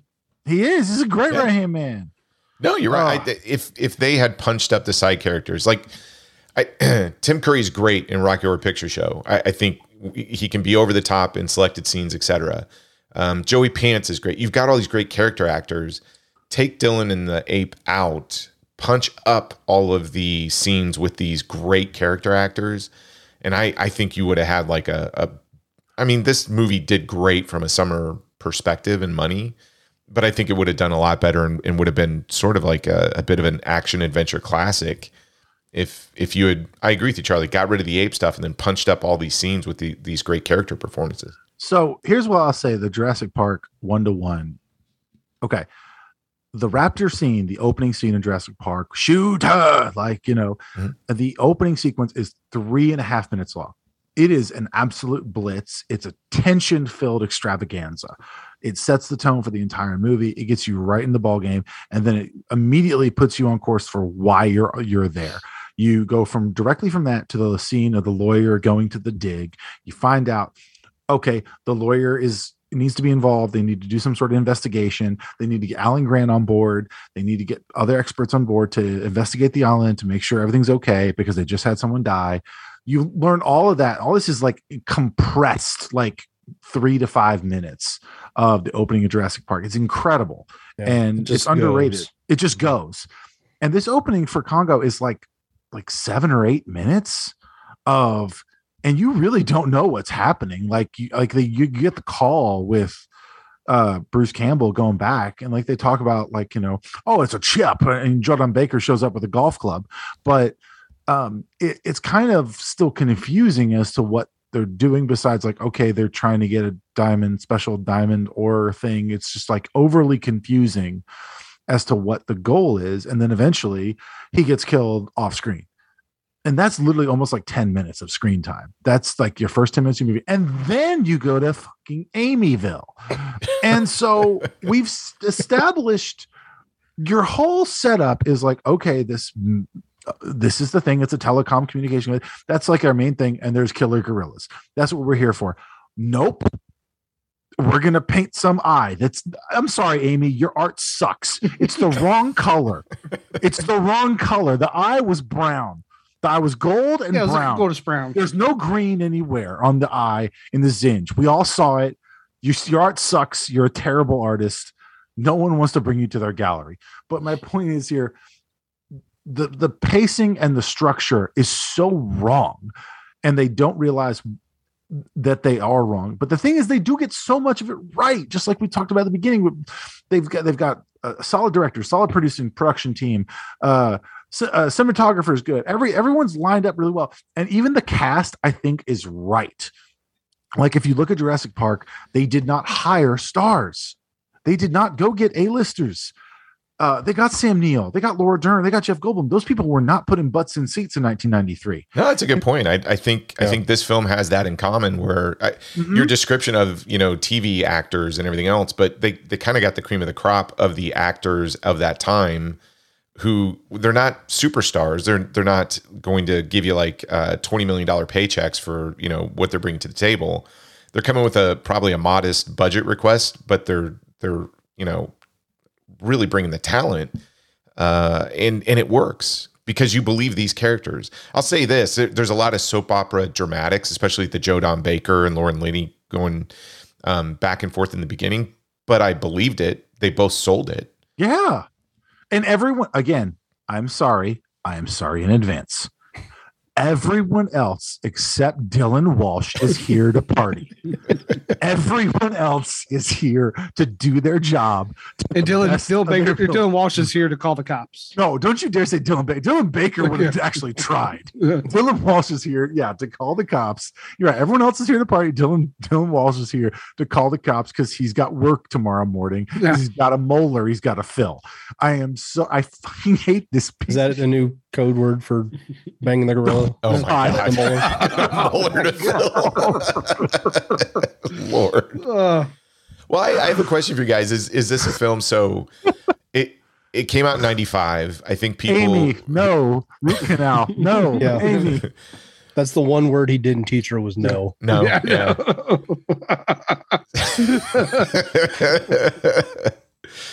So this movie comes out in 95 i think i think people of a certain age discover it Sorry, Charlie. no is do you think this thing is going to find an audience or has found an audience for anybody that's younger oh no, absolutely not. I think this is a time and place. so it's it's not going to get uh, picked up by arrow or kind of celebrated by anybody else Uh, I don't see it. I mean, I want a Criterion edition, but Yeah. that's just me. So I don't think this is bonus any- features. As someone who teaches the youth of America, there's no way this is going to catch on past the people that have grew up with it. I don't see any.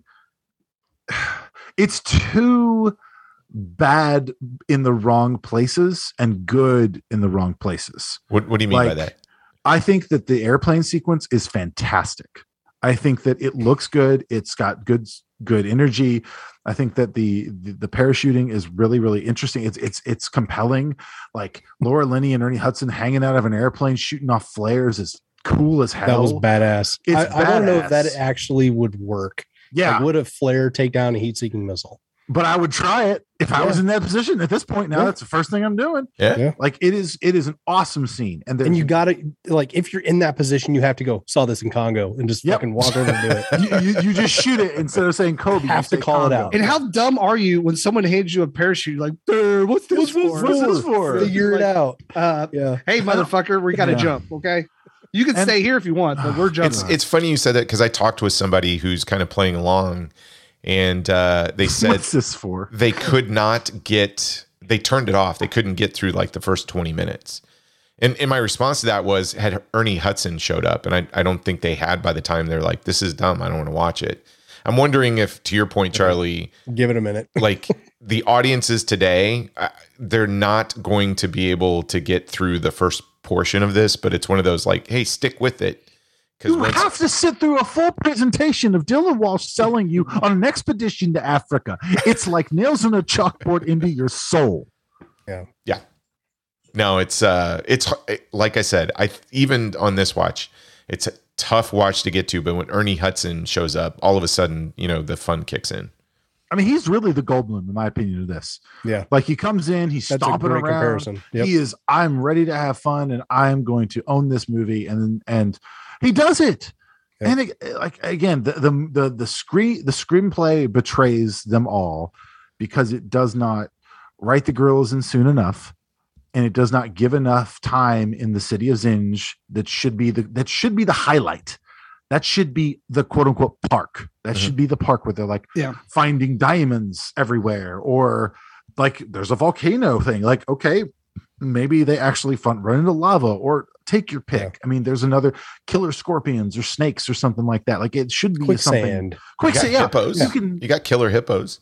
you got Yeah. killer hippos, but like that's the thing they should have leaned into. If the apes didn't feel like enough to be the main attraction, which is my reading of this film, then okay, then you need to make it a video game style where like there's multiple things they've got to overcome. And it could be quicksand. It could be like you know um, landslide, even or something like uh, what other stuff that picks them off one by one as they go through but we're too busy trying to learn ape sign language and you know understand when she's going to have her Oprah moment and you know do a tell-all book on Dr. Dylan Walsh. So it, it just drags the movie into the mud. It's just Yeah. called A Me Too. oh my god. uh, that was good. is it a picture is- book? Is it a picture book? Because it's just hard to. It's just explain. her paintings. It's her paintings. Showing a diagram on a gorilla of where Yep. he got touched. Matt is just throwing 100 miles an hour for the past 20 minutes. Just oh, Uh, yeah, I don't know. I, I, it, this one, unfortunately, there's not a much, there's not a lot of depth to talk about. I do, I do find it, it's odd that the the film ends on them getting into a hot air balloon after the uh, this whole debacle oh, the balloon, the don't- Chekhov's balloon. Yeah, it's like, about like don't- four times. don't get in an airplane Yeah. because you're going to get shot down and killed. But as Yeah, soon as you get in a hot air balloon, like, oh, we're not going to shoot those people. Um, Now, correct me if I'm wrong, and I'm probably wrong. When they bring up the balloon on the checklist of things, They don't have it. they don't have it. they got it from It's the on the other It's it's on the suddenly second airplane. Oh, Okay. Okay. Yeah. Yeah, it's on the second that part airplane. Confused me. I was like, I just like when when I watched it again today. I was like, wait a minute. I distinctly remember them ending the movie on a hot air balloon, but they just said they don't have a hot air balloon. Yeah, it says the other plane that got shot down. Yeah, yeah. Yeah. Gotcha. No, it's, Confusing. it is All right. confusing. Uh, well, what else? That, what, that's the part I'm hung up on, by the way. It's not Yeah, everything else is hot air balloon. that. Everything Yeah. else is good. Can I make one statement that might be controversial? Oh boy. I, Like I mean, you haven't we've already made made one quite a already. That's fair. That's fair. A Me Too is not getting topped. I'm sorry. well, I- no, I'm not. I won't make that joke. Um, Dylan Walsh was. I think but, yeah. I think that the that the Stan Winston evil apes kind of suck. Like they are I upon a rewatch today, I was disappointed in their size, in the simplicity. Like I know They're just like a gray ape. They just look like they old just apes. are. They just look like apes. They got just they got scars down their face, and like, ooh, that means they're bad. I know there's not there's not enough to They have a mustache that they twirl at some Ex- point. pretty time. much. They Yeah. might as well. Like honestly, that'd be better. Honestly, if you were twirling a mustache, smoking a long cigarette, Like Yeah. that'd be much better. I'd Top hat and appreciate a that. monocle. Um, but there's just such little interesting quality to them, and especially when they all come out and they're all the same, and it's just Dude, they start okay. swan diving into the lava. Oh, they are Yeah. ready to die. They I also like how so they and, and I know like scientifically this is probably what happened, but they start bursting into flames when they're not really that close to the lava. But I mean that that probably would happen. It's, Yeah. You know, I, I don't really want to argue the science of Congo. Um, although you know when she does shoot the tree down with the laser, you know I know she's trying to she's trying to make a bridge, but she still almost kills the fucking gorilla in the process. Yeah. So yeah, I mean but these apes just aren't that like have y'all y'all have been to zoos everyone's been to Yeah. the zoo the Yeah. apes are freaking huge and terrifying Yeah. and like if they get even remotely close to you they're just ripping every limb off and just like having Yeah. a field day like everyone's seen the picture of that lady that's been like her face was eaten by a chimpanzee. Like monkeys apes whatever Nope. you want to call them we've seen nope. Like Yeah. they are huge muscular terrifying monsters if they want to be. And i just feel like they are this movie does not do it justice as far as making them out to be the sizable monster that Yeah. they should be. The actual threat that they can and really are. But it's Yeah. it's Like, still well, gorillas are fucking terrifying. It's the still first like one gets shot by to a handgun and killed immediately Yeah. the first time you actually It's like, see no, one. you just piss it off. it's Exactly. A, it's a guy in a suit. I mean, what what are you Yeah, gonna do? yeah. I mean, get a bigger guy. I don't know. Like, like that's my number one. Like I got like the first thing is like this those those dudes are like five foot four running around in those monkey suits. Like there's no way they couldn't be. And like I don't know- know. You know who would have been and who would have been a decent like size wise uh person to be in a gorilla suit for this movie? No, Um, that's fair. Charlie. Michael Yeah, yeah, Crichton. yeah. Michael Crichton would be Yeah. No, six foot um, nine. Michael Crichton. My What's guy. his name? Uh, Kevin Grieve. I cannot pronounce the guy's name. But Oh, he the dude one that of the we- guards. Yeah, but with the guards. The- Yeah, he was uh, one of the guys um, from uh, Underworld. Underworld. Yeah. Underworld. Yeah, he would have been like he's just a big, intimidating. I've actually met that guy as well. He's a He's cool. massive guy. Like he would have been like, oh shit, this is a gorilla that's gonna rip my fucking head off. Or they're gorillas that can walk upright or something. Like Yeah. make it different. They don't have to be Yeah. One to one. in the book it was a little bit more science fictiony, where the gorillas were sort of a hodgepodge of human, monkey, gorilla thing. Like They they, had should be. mutated. I, I I don't remember. I don't I don't know, but I feel like that, that's what's That- missing. that's just like the Walsh Wikipedia version. Comes I in. remember Oh, seeing it. No. because Dylan Walsh is actually breeding with the gorillas. this is this is the Craster's keep of of Dylan Walsh's gorillas farm. He's just been dropping off his babies over here for the past It's decade. the, the island of Dr. Moreau. Yes. Yeah, I don't. weird I, ass I don't know if the gorillas were. I like the sequence where they're testing the boundaries, getting kind of all shot up, but you don't get to see them like in a clear view.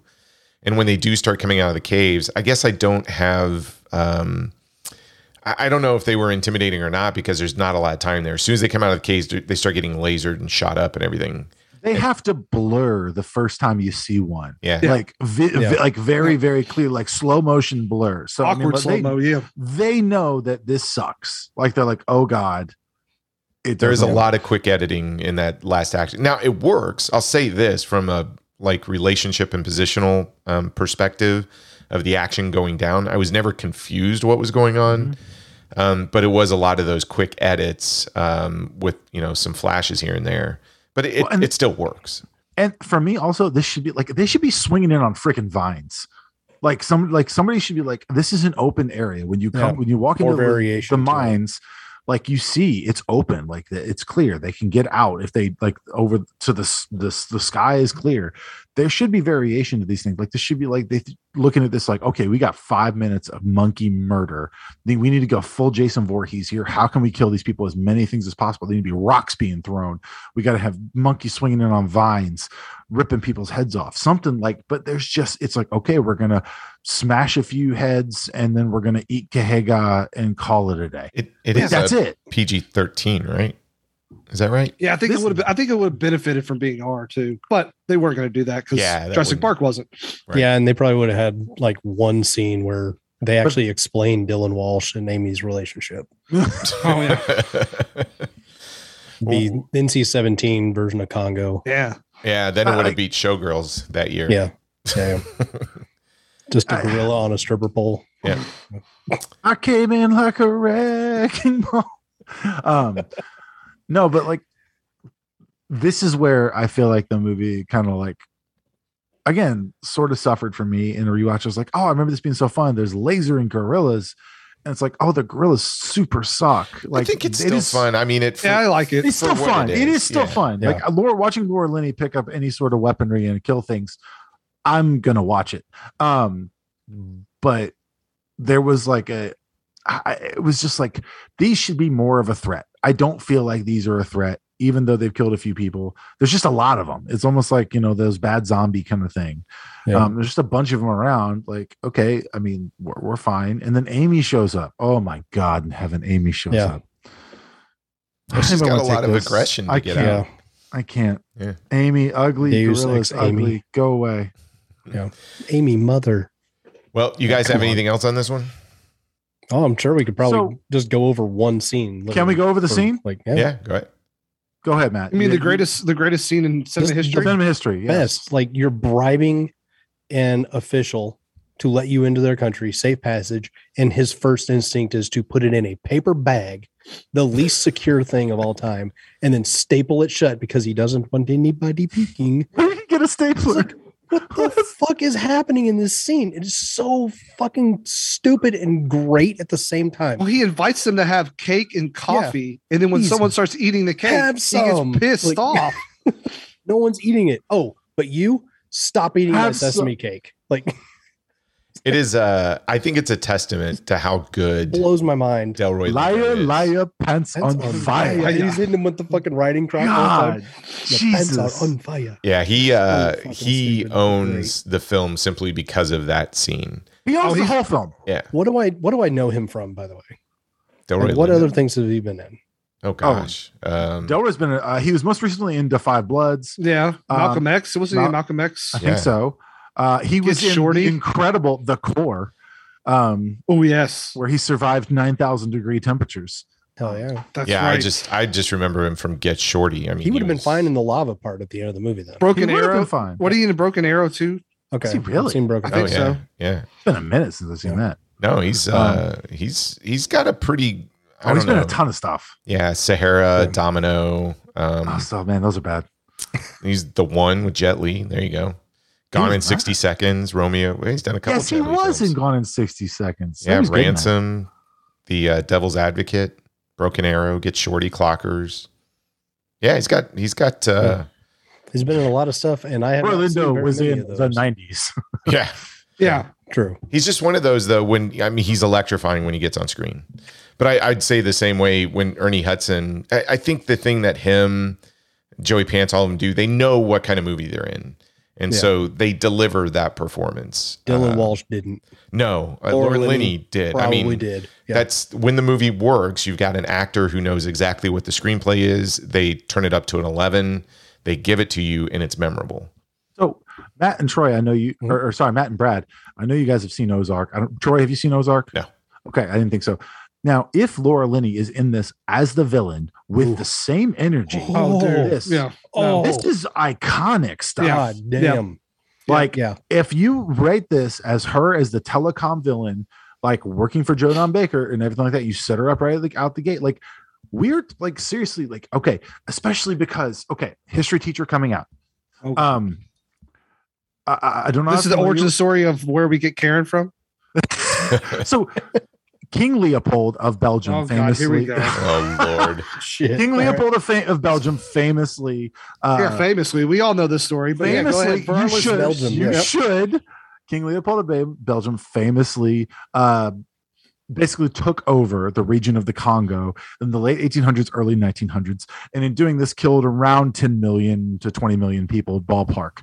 Um, he starved them, murdered them, uh, was brutal, uh, cut off people's hands because they wouldn't, they didn't produce enough rubber. Uh, it was all for rubber. Um, so it was part of the scramble for Africa, the rape of Africa, and basically extracting natural goods, extracting natural materials, and bringing them to Belgium and increasing the wealth of that country. Um, it's a horrible, horrible thing. It's well worth your time if you want to look at, into it any further. So this is King Leopold, and this is like ends around 1905, 1910 ballpark.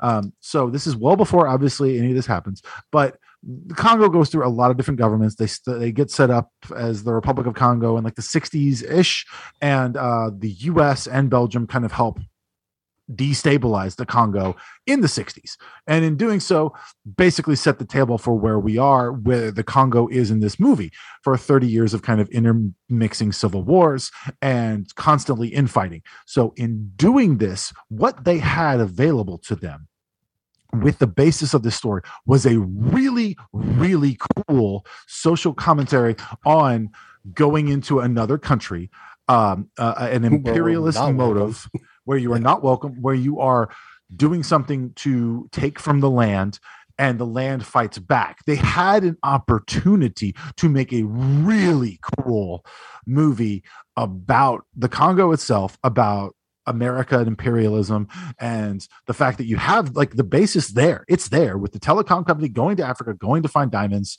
and all this. And you can call it the city of Zinj, whatever you want to say. But the pieces are there to make an amazing and really fun and cool movie to the point where I think if you remade this with the right people involved, I, I think it would be awesome. Uh, and but and they also have the right cast. Like everything is so close, but they get so stuck on the the book adaptation with Amy and with the the doctor and with that as the main protagonist as the kind of like the quote unquote heart of the film Yeah. that they miss the forest for the trees in my opinion. And they lose what could have been something really really really cool and also really pulpy and fun at the same time. Like so many different things were happening that could have been fun. And you see it when some of the best sequences are the political stuff the uh who's kafka? Tell me. Like i mean there, there's just so many little things that are fun and engaging about that that work really really well once you get ernie hudson involved and you have uh, eddie ventro and you're talking about you know, president's cars being blown up. And i just wanted to get that off my chest. They had an opportunity to make a really cool kind of social commentary if they wanted to get into that at all. But even then you don't even have to make a social commentary. You can just use the the already there pent up Yeah. like material like it's there Like delve into a little bit of the history of it and just kind of expand on that. the, the littlest bit Yeah. like literally the littlest bit I, Yeah. s- I ca- sw- counterpoint to that. Well, I was just gonna say. I Amy, s- well, hold Tickle on. me, tickle me. no. Charlie, I swear to God, if if somebody learns something from listening to that sec, I'm going to be so pissed. You're not supposed to learn on a movie podcast. So, yeah, I mean, we've spent most of the time talking about the gorilla getting. yeah. banged. Listen, Um, now you're you're bringing up you, to- actual you like, totally. that I'm. we, I am to be honest, sorry. I didn't know that, so I learned something here Yeah, tonight. I also It learned happens. while I watched this movie Yeah. that I have no idea about geography of Africa because you're saying about all this stuff. I'm like, I don't know where that neither is. does Dylan Walsh. I Are thought we the there? Congo No, was it's like an Dylan Walsh doesn't know what is going on anywhere at any point in time, no matter what his role is as a primatologist. That man doesn't know what primate means. Yes, Yeah. that's that's a whole other thing. Like you should know exactly where they're from, and like, oh, hey, there's going to be gorillas over here, and Yeah. like, how, how did he not expect them where where they found them at the end of the movie? This cannot be a writing problem. It has to like. There's no way that an actor needs to look at the script and go, you know, my character, like, any decent actor worth their salt would say, you know, this character would probably know this. Yeah, Like, right? Yeah, Yeah. but it's. I mean, at the end of the day, it, it's a Michael Crichton pulpy book that was sold just on a, a concept that he threw together, right, in an isolation tank. So Yeah, and they made it because uh, ultimately they made it because Jurassic Park made a billion dollars. yes, I mean, and continues to. yeah, And if they may, if they literally, I'm, I'm, I'm not even like trying to be glib here. If they could f- had followed just the structure, not even like the like everything else, but just the structure on the the pacing alone, I think the this movie would have been an absolute monstrosity of a hit. Like it's still a hit. Like it's no question Mm, of a hit true. financially. But Frank Marshall isn't Spielberg. That's, that's yes, fair. Yes. Yeah. So I mean, Yeah. the elements are there. I mean, this is the B B side of Jurassic Park, right? For the most It's like, part. the, it's like the F side. Or the F side, right? yeah. I Q, mean, Q side. I don't think. Frank Marshall, even, even his filmography, he's a good director. I think he's, you know, but I, I would even say he's no Joe Johnston either. So Oh no, that, would be actually be. I would actually really like to see a 1995 like Joe Johnston. I would love tackle, for like- him to do that because I, I, think, he would would have done this really well. I think so too. I do think that he would have struggled with some of the parts like that were fun, like the political stuff, like letting some of the characters riff.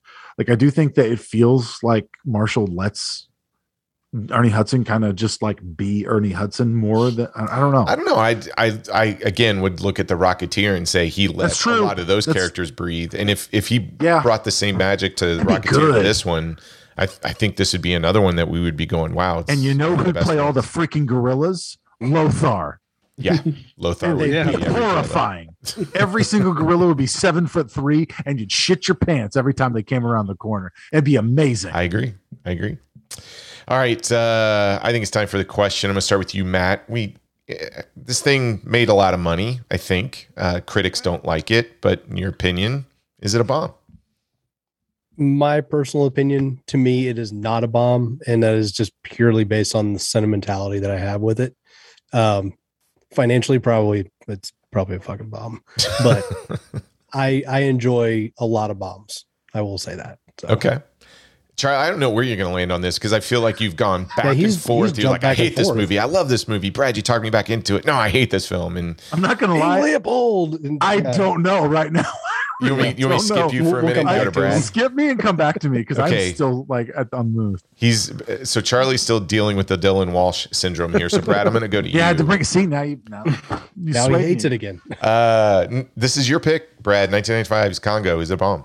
Yeah, it's not a bomb for me. I strangely appreciate it more now than I did in, in 1995 because, like I said earlier, we don't get movies like this anymore. So give me more of this. Okay. Charlie, have you come to a decision? All right, so pros and cons. Okay. You know, pros. The the actors, the actors involved that are Ernie Hudson, that are Laura Linney, that are Tim Curry. Uh, you've got some really great sequences. You've got the uh, the airplane, uh, the the the sequence. Uh, what do you call it? Skydiving. Uh, you've got the hippos. Um, the uh, the end fight sequence, despite my misgivings about it and the frustrations with some of it, it's still fun. Laura Linney pulls a diamond out of the corpse of Bruce Campbell's hand. Uh, that's fantastic. There's some really good stuff. Joe Don Baker screaming relentlessly. Um, there is excellent, fun, awesome stuff in this. The cons. Every single part of Dylan Walsh existing as a human being on this planet that we have to share air with. Amy the gorilla being something that we have made fun of for the past hour about a potential um, Risk, non-consensual say, yeah. relationship with Dylan Walsh And who is someone- indoctrination. and Yes. indoctrination. Yeah. Um, stockholm syndrome with a gorilla sets that look like they were made for Power Rangers. Um, They might have been. Yeah. they might have been. They legitimately might have been. And then, like I said, some of the th- the gorillas are like are kind of fairly non-threatening, which is the whole point of the damn movie to begin with. Um, I mean, the poster's a big gorilla, for God's sakes. Um, so it's tough. Like, I'm not even gonna lie. Like, this is literally like on the edge of a knife here, as far as what I personally would say. Um, so I will hedge and say, um, as long as you are with at least one other person popping a cold one, this is not a bomb. Oh, This okay. is, this is something that is enjoyable as a ridiculousness experience. I mean, for God's sakes, we've just talked about Amy Me Too, and for the past half hour have talked about how Amy Me Too. like hashtag Amy Too. Like that in itself redeemed it to me because now I'm going to rewatch it again. Now I'm probably going to watch it tomorrow and just take We down. need to have a couple of fan edits of this movie. One I- where Dylan Walsh is cut completely out, and then all that footage is like a full on like lifetime movie. I'm telling you, Like it we is. said, where it's film it through her perspective. Amy and uh, I need a Ronan Peter Farrow that's his name. byline. Like I need Yeah. a Ronan Farrow byline Yeah. of Amy to the story of a gorilla in peril. Like something like where you just have starring Tiffany With Amber it- Thiessen. When, when, a, when, a, when a doctor crosses the line. Corbin when, Bernsen. when in it. your primatologist becomes your proctologist. oh my god. yeah. Oh god, that's so good. Uh yeah. Something, something with a banana. I don't know. I'm trying to workshop it. Well, I'll let's just I'll make it unanimous. It's it's not a bomb. I mean, we just talked about Ghost of Mars, And uh, I think No, it's not comparable. No. Yeah, I just I just got a banana joke that popped into my head. yes, they gave her the banana with the dope inside. Um, I, I do think it's comparable. Like Ghost of Mars set out to do one specific thing. It does it. Um, I think this is designed as an adventure film with bits Okay, of humor there. I mean, Ghost of Mars knows what it is, and you can sit there and say you you you bought into it or you didn't. Um, I think this one. It's interesting when we talk about these films that have financial success, but then the critics don't like it. Uh, I actually would kind of agree with how this played out to where you get a bunch of people together, watch it. It's a lot of fun. But if you review this thing critically, same thing with Ghost of Mars. You review it critically, it, it doesn't hold up. It, it's kind of junk.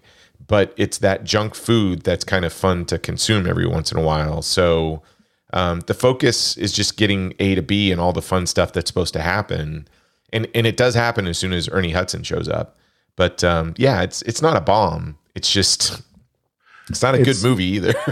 it's like Brad said earlier. It's ev- like uh, Ernie Hudson, Laura Linney, uh, Tim Curry. They're all coming to the party, and Dylan Walsh is calling the cops. yeah.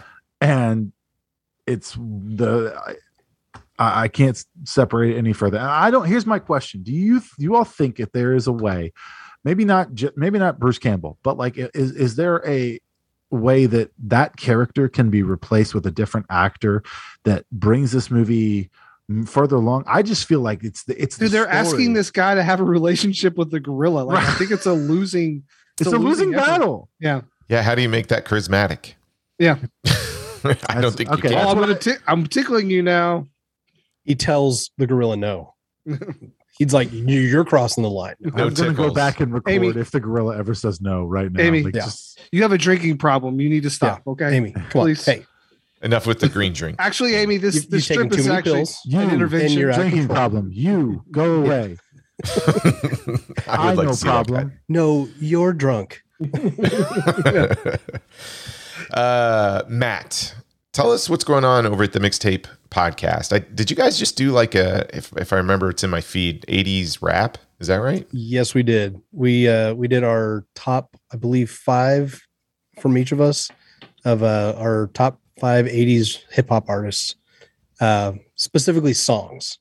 Okay. Like what we would put on a mixtape to go, hey, you want to hear 80s hip hop? Here's what you got. And uh, you know, so you got your Run DMCs, your Beastie Boys, Grandmaster Flash, the Furious Five. Um, and then we follow that up um with 90s metal. We did that Oh, one as wow. well. Um, which every time we do an episode, it it spawns off like five more other episodes of like, oh, we got to do this one. We got to do this next. So there's going to be some pretty fun episodes coming down the line as far as that goes. what I love about the podcast, it it is just uh, it it truly is like a, a mixtape. You you get these episodes that tackle music, you do some film reviews, and you get a ton of interviews. I'm surprised Yeah. how many interviews you have coming through, and and they're all we're we're they're so surprised too, man. I'm not gonna lie. Like some of the people we've had on the show have been like when when when Jay tells me who we have coming up on the show, I'm just like, what? Okay, so we've we've currently had at this point two Grammy nom- nominated musicians. Yes, Um, we I think I have a third one coming on. I'm gonna have Humble to look brag. to see. Yeah, I know, right? uh, we've had a Bram Stoker award winning author and Jonathan Maberry. Um, great episode, great interview with that guy, by the way. Um, Stuart Pankin, who's actually in Congo, was our second interview that we did. that's right. Yeah, Yeah, he's in Um, the. He's left to listen to that Yeah, boring as shit like, slideshow. Moira, Moira. And he's like going on about it's like, yes, we need this gorilla. And I was like, shut the fuck up, dude. But uh yeah, he he's been on. Um but yeah, like some of the like I said, some of the interviews that we've gotten, like I don't know how we've managed to do it other than just go like, hey, you want to come on? And then surprisingly people go, Yeah, sure, we'll do it. Um, we got a couple coming up. Uh, I I don't want to, you know, drop the drop the, the hint on this one, but um, I, I will say one that we do have coming up was heavily referenced in our 90s metal episode. oh nice. Um, I think it might actually be announced on our website. Um, I'll go ahead and say it. Which Uh, is we- go ahead. what's your website? What's your website? Ah, gotta look at my card here. Oh. It's uh, themixtapepod.com. awesome.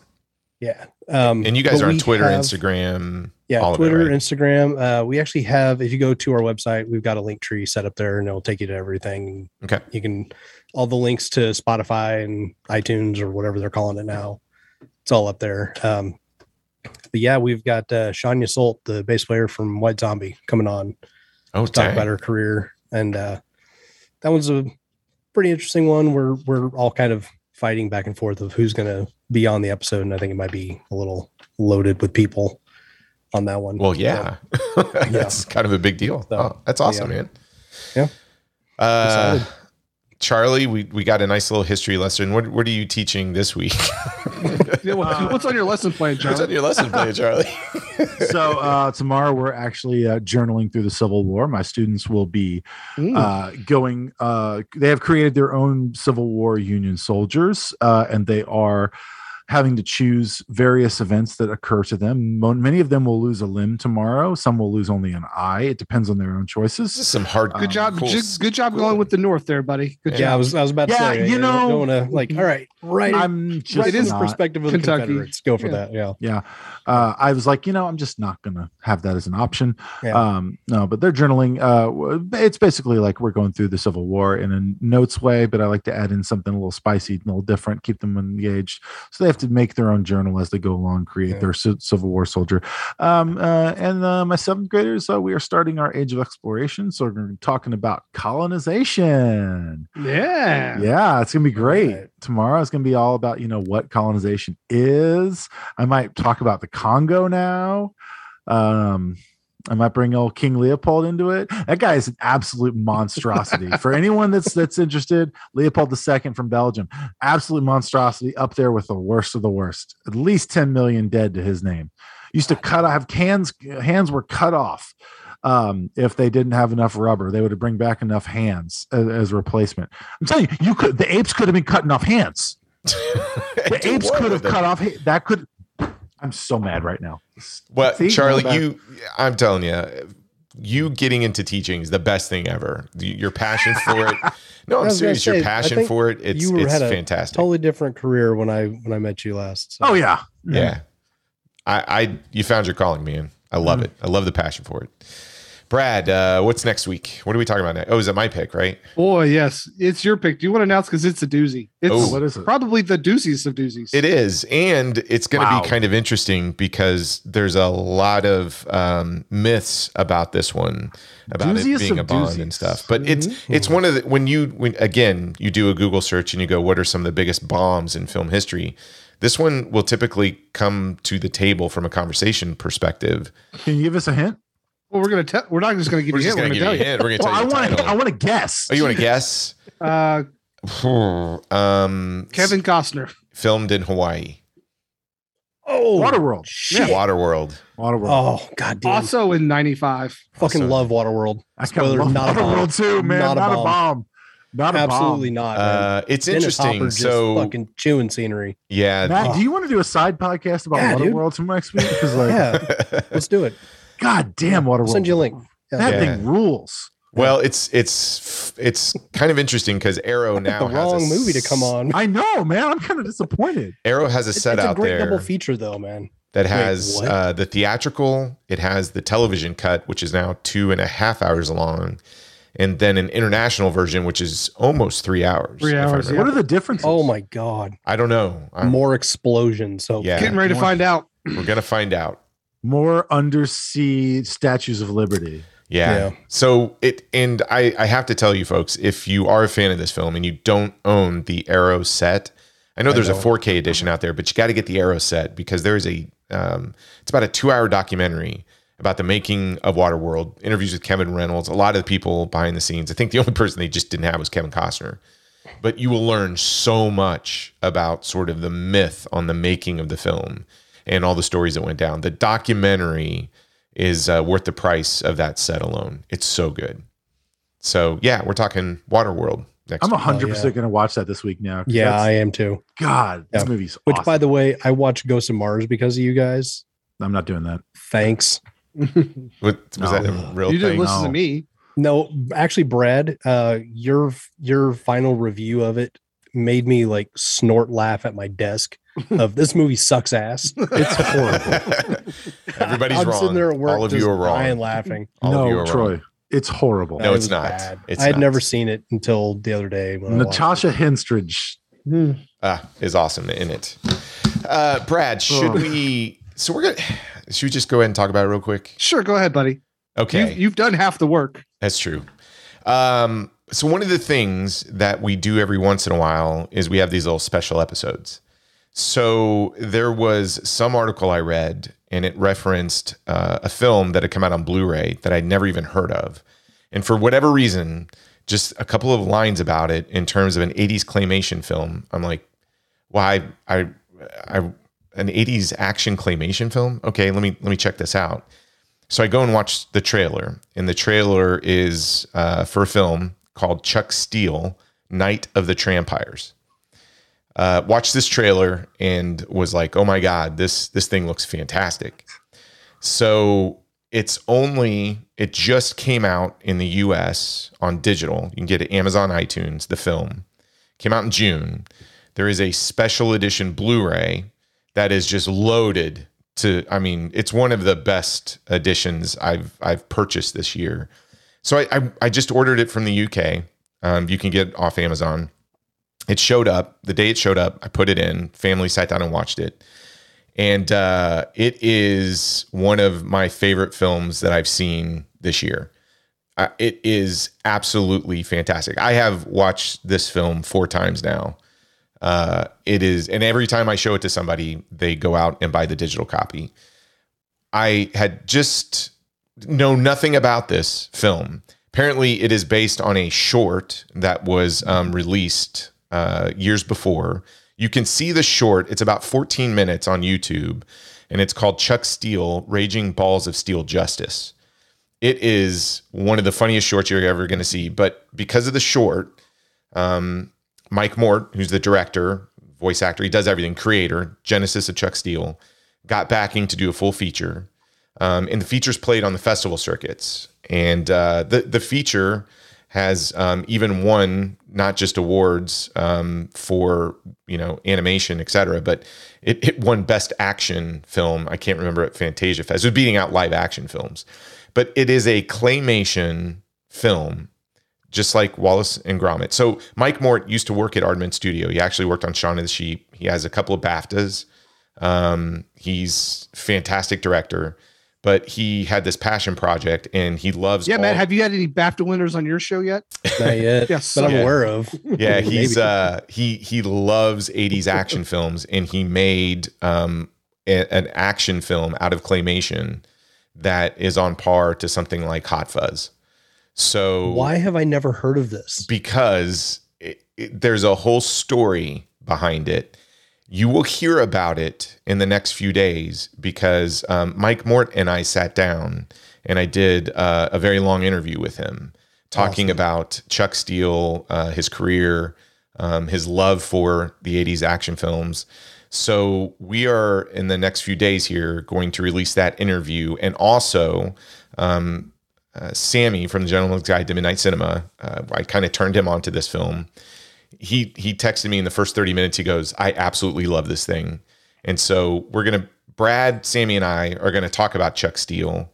Um, and then we're also going to share our interview with Mike Mort. And I'm telling you guys, especially you two, go watch that 14 minute short. Anybody listening to this, watch the short, come back, listen to our interview with Mike Mort that we're going to be publishing soon, and um, watch the trailer, Chuck Steele, Night of the Trampires. It is uh, genius, pure genius. Um, and for anybody who love now, full disclosure, it is in the vein of Team America, World Police, South Oh, Park, that hell kind of humor. Okay. So it is very raunchy, but it is um, the best way I could describe it for anybody who's interested. If Cobra and Evil Dead 2 had a baby, it would be Chuck Steele, Night of the Trampires. Right. You, what year Okay. did you say this was made? It was actually made in 2018. Uh, okay, or okay. I thought you I'm said sorry. 80s or No, whatever. no, Yeah, no. I, I did too. I was like, it's- it's what? a- but even still, like It's an I- I 80s. still He's haven't it's a homage to 80s action films. So It- it, was I'm- released I in 2018, but it just finally got into uh, distribution this summer. So um, it's there, there's a whole history and story behind it, which which Mike and I cover. But um, you can get it now, iTunes and Amazon. You can rent it or buy it digitally. If you are so inclined, I would 100% order the special edition Blu-ray. It'll take a couple of weeks if you're in the US trying to order from the UK. I think Brad, your copy hasn't shown up yet, right? Yeah, it's been about 10 days too. So Yeah, mine took mine took about 14 days to get here. But um, if I just cannot recommend this film enough, it is impressive on a technical scale. I have laughed. I've seen this thing four times, and every time I catch something new in the background because it is not shot like a traditional um, claymation film. So if you've seen Wallace and Gromit, no, I mean he No. he shot it like an 80s action film, just using claymation. It's Troy, ridiculous. I, I just watched the trailer while you were talking because I was so curious, and it looks freaking incredible. it is. I'm gonna. It looks when I get off of here. incredible. It is one of, um, if not my favorite film this year that I've seen. That is the most incredible animation I have seen. Like it's it's so fluid. It's it's it's the it's humor, remarkable. It's the remarkable. humor is ridiculous. So the humor is all over the place. But like I said, I, for people who are, if if you saw Team American, you're like, ooh, that was a little too over the top, you won't like this humor wise. But I would still say you would love this film just because of how it looks. But watch the trailer. You got to watch that 14 minute short. The 14 minute short. If you like that 14 minutes, you're gonna get like 90 minutes of that in a full. is the is the short different than the movie? the short act i would look at it this way. Like if you've i never even seen the short. I actually watched the short on the blu-ray. I was going through the special features and there was the short. So i've never even heard of this. Um, and i i can't even remember the article that it was two sentences and i'm like ooh i'm gonna go look at this trailer. Boom that's how i found it. Um, i'm sure our good friend randy may have have talked about this at one point because he sees everything. But I'd never even heard of this thing. And when I ran across it and saw the YouTube trailer for it, I'm like, oh, I have to go wa- watch this film. So I didn't see the short until after I saw the film.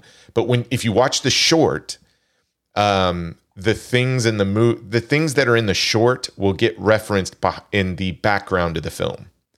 So you don't need to see one before the other, but uh, the short will give you an idea of what you're going to get into with the film just on a bigger scale. I'm just gonna buy it. You have to. Yeah, no, I- you have I've- to. You have That was to me writing it down, or Yeah. like I gotta, I gotta look this up later. I, It's ten I- bucks on Amazon. I'm just gonna buy it. Yeah. Oh, all right. it is it is going to be one of the best purchases um, and i'm curious what you guys think after you watch it but yeah, Yeah. mike mike sat down and uh, we we had a i gotta be honest he's one of the nicest guys i've ever met and he's one of us i mean even after we were done with the interview we talked another 45 minutes just talking about our poster collections and um, 80s films and, and all the movies i mean he he's a huge fan of movies like uh, trick or treat um, I Come in Peace, which over there was Dark Angel, and I mean, it just the list goes on. And uh, What's his thoughts on Congo? I I don't know. I didn't ask when Congo go. We God, kind of stuck on, in the Troy. eighties, but Got the uh, ball. Shit. yeah, just look for that in the next. Uh, with, it's going to be within the week. I'll just put it out there. So it'll be an extra little bonus thing we do on top of Waterworld. But um, yeah, that'll be a standalone episode. Looking episode. forward to that. Please, everybody, check out um, Chuck Steele. At least watch the trailer so that uh, in that 14 minute short, um, I guarantee it'll get you to buy the movie. It's it's fantastic.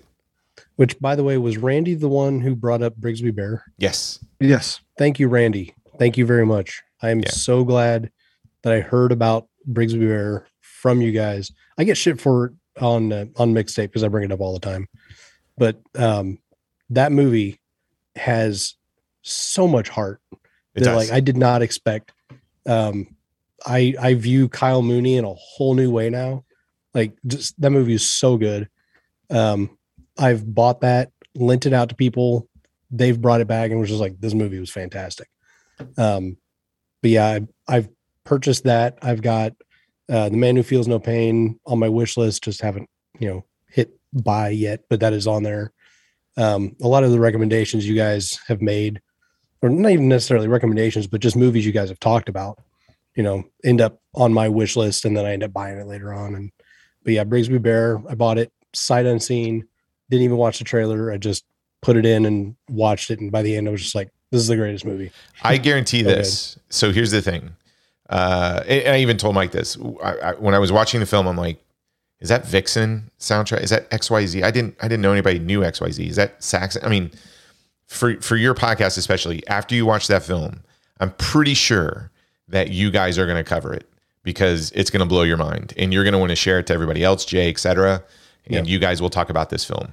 It's that Okay. good because it's got it. It has all of the '80s music, has all the '80s action. It has the Police Academy humor to it. Just turned Oh up to an 11. It it's going to blow your mind. Awesome. Awesome. Yeah, it it sounds really cool. I mean, I like, you know, things that are completely just like off the wall. And that this sounds like it's right up my alley. He's mentioned Team America. I love that. Claymation stuff. I I love that too. So Yeah. yeah, I'm, Uh, gonna, I'm gonna check this out. Brad, how do people get a hold of us? Yeah, that's not about pod at gmail.com.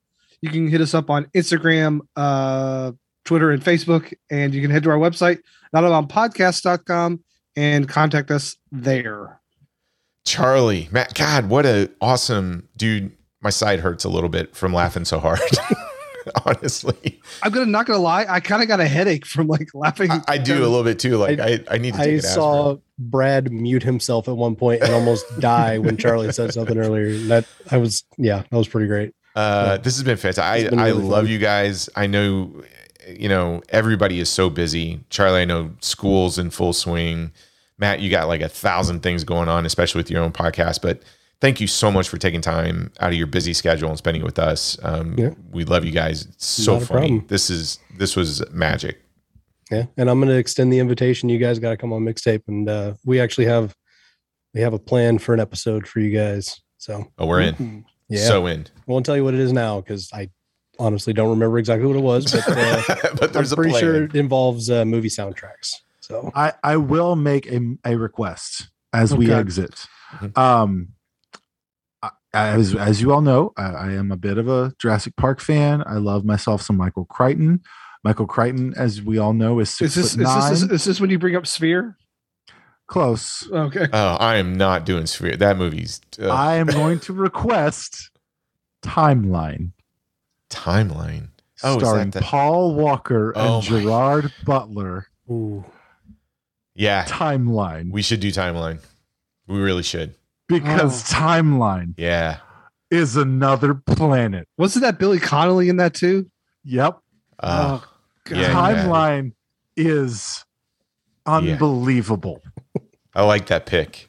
That's a Yeah. good pick. There's a lot to It- talk about when it comes to timeline. Timeline is remarkable.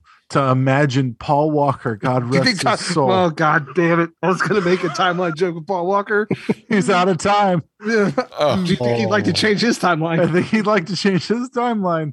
I think he'd like to go back and hit one of those time clock that he's got. They've got a widget. They've got a little widget that they click. Save it's it. like a, Gotta it's a key save it. fob. They've got a key fob to go back in time. yeah, that's going Charlie, on the I honestly thought you were going to mention Looker. If if you're going to, oh, Looker's on the list. I, I, that one's we we discussed it on on mixtape, Yeah. and it's I've watched it a couple of times since then. It's it's just bizarre. it's bonkers. I remember Yeah. my dad taking me to that in the theater, and I'm like, I don't know what's going on. Yeah. I had never heard of it until uh, Patrick from Scream Queens told us we needed to watch it, and he came on and we talked about that one. Is Timeline a Richard Yeah. Donner film? Yeah.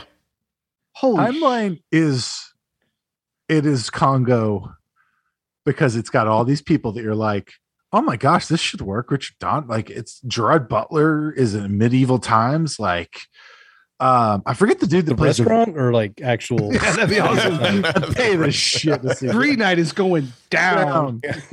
Timeline. I am just saying, put it on the list. Uh, that's going on the list. That's a great. That's 2003 too. Holy cow! Yeah, that's uh, ooh, ooh. You know, talk Oof. about sets that don't look like like they're like they look like they were shot in the back of a parking lot. Yeah, like a lot of foam is involved. You Uh, talk the about the rocks in Congo just hitting the ground and bouncing. Oh, bouncing. yeah, Yeah, bouncing rocks. That was awesome. Man, All right. Anything else, Brad? Oh, uh, listen to Gentleman's Guide, VHS Files podcast, Night of the Living podcast, Mixtape podcast, The Backlook Cinema. Who am I missing? Watch Skip Plus. Watch Skip Plus. Yeah. yeah. Jose and Justin. They, um, Congratulations, guys! I can't wait to check it out. yeah, they've got, they've got some uh, good Tickle content. me. Tickle me. Oh, No, the, the Amy impressions are done now, Brad. Oh, Okay, I don't know if you're listening in the morning, the afternoon, or the evening. Thank you for hanging out with us, and uh, look for two episodes next week. We're going to talk Chuck Steele, and we're going to talk Waterworld. So I hope you play along and go watch go watch the trailers, man. You're going to love it. So we'll catch you next week. Don't lose your head.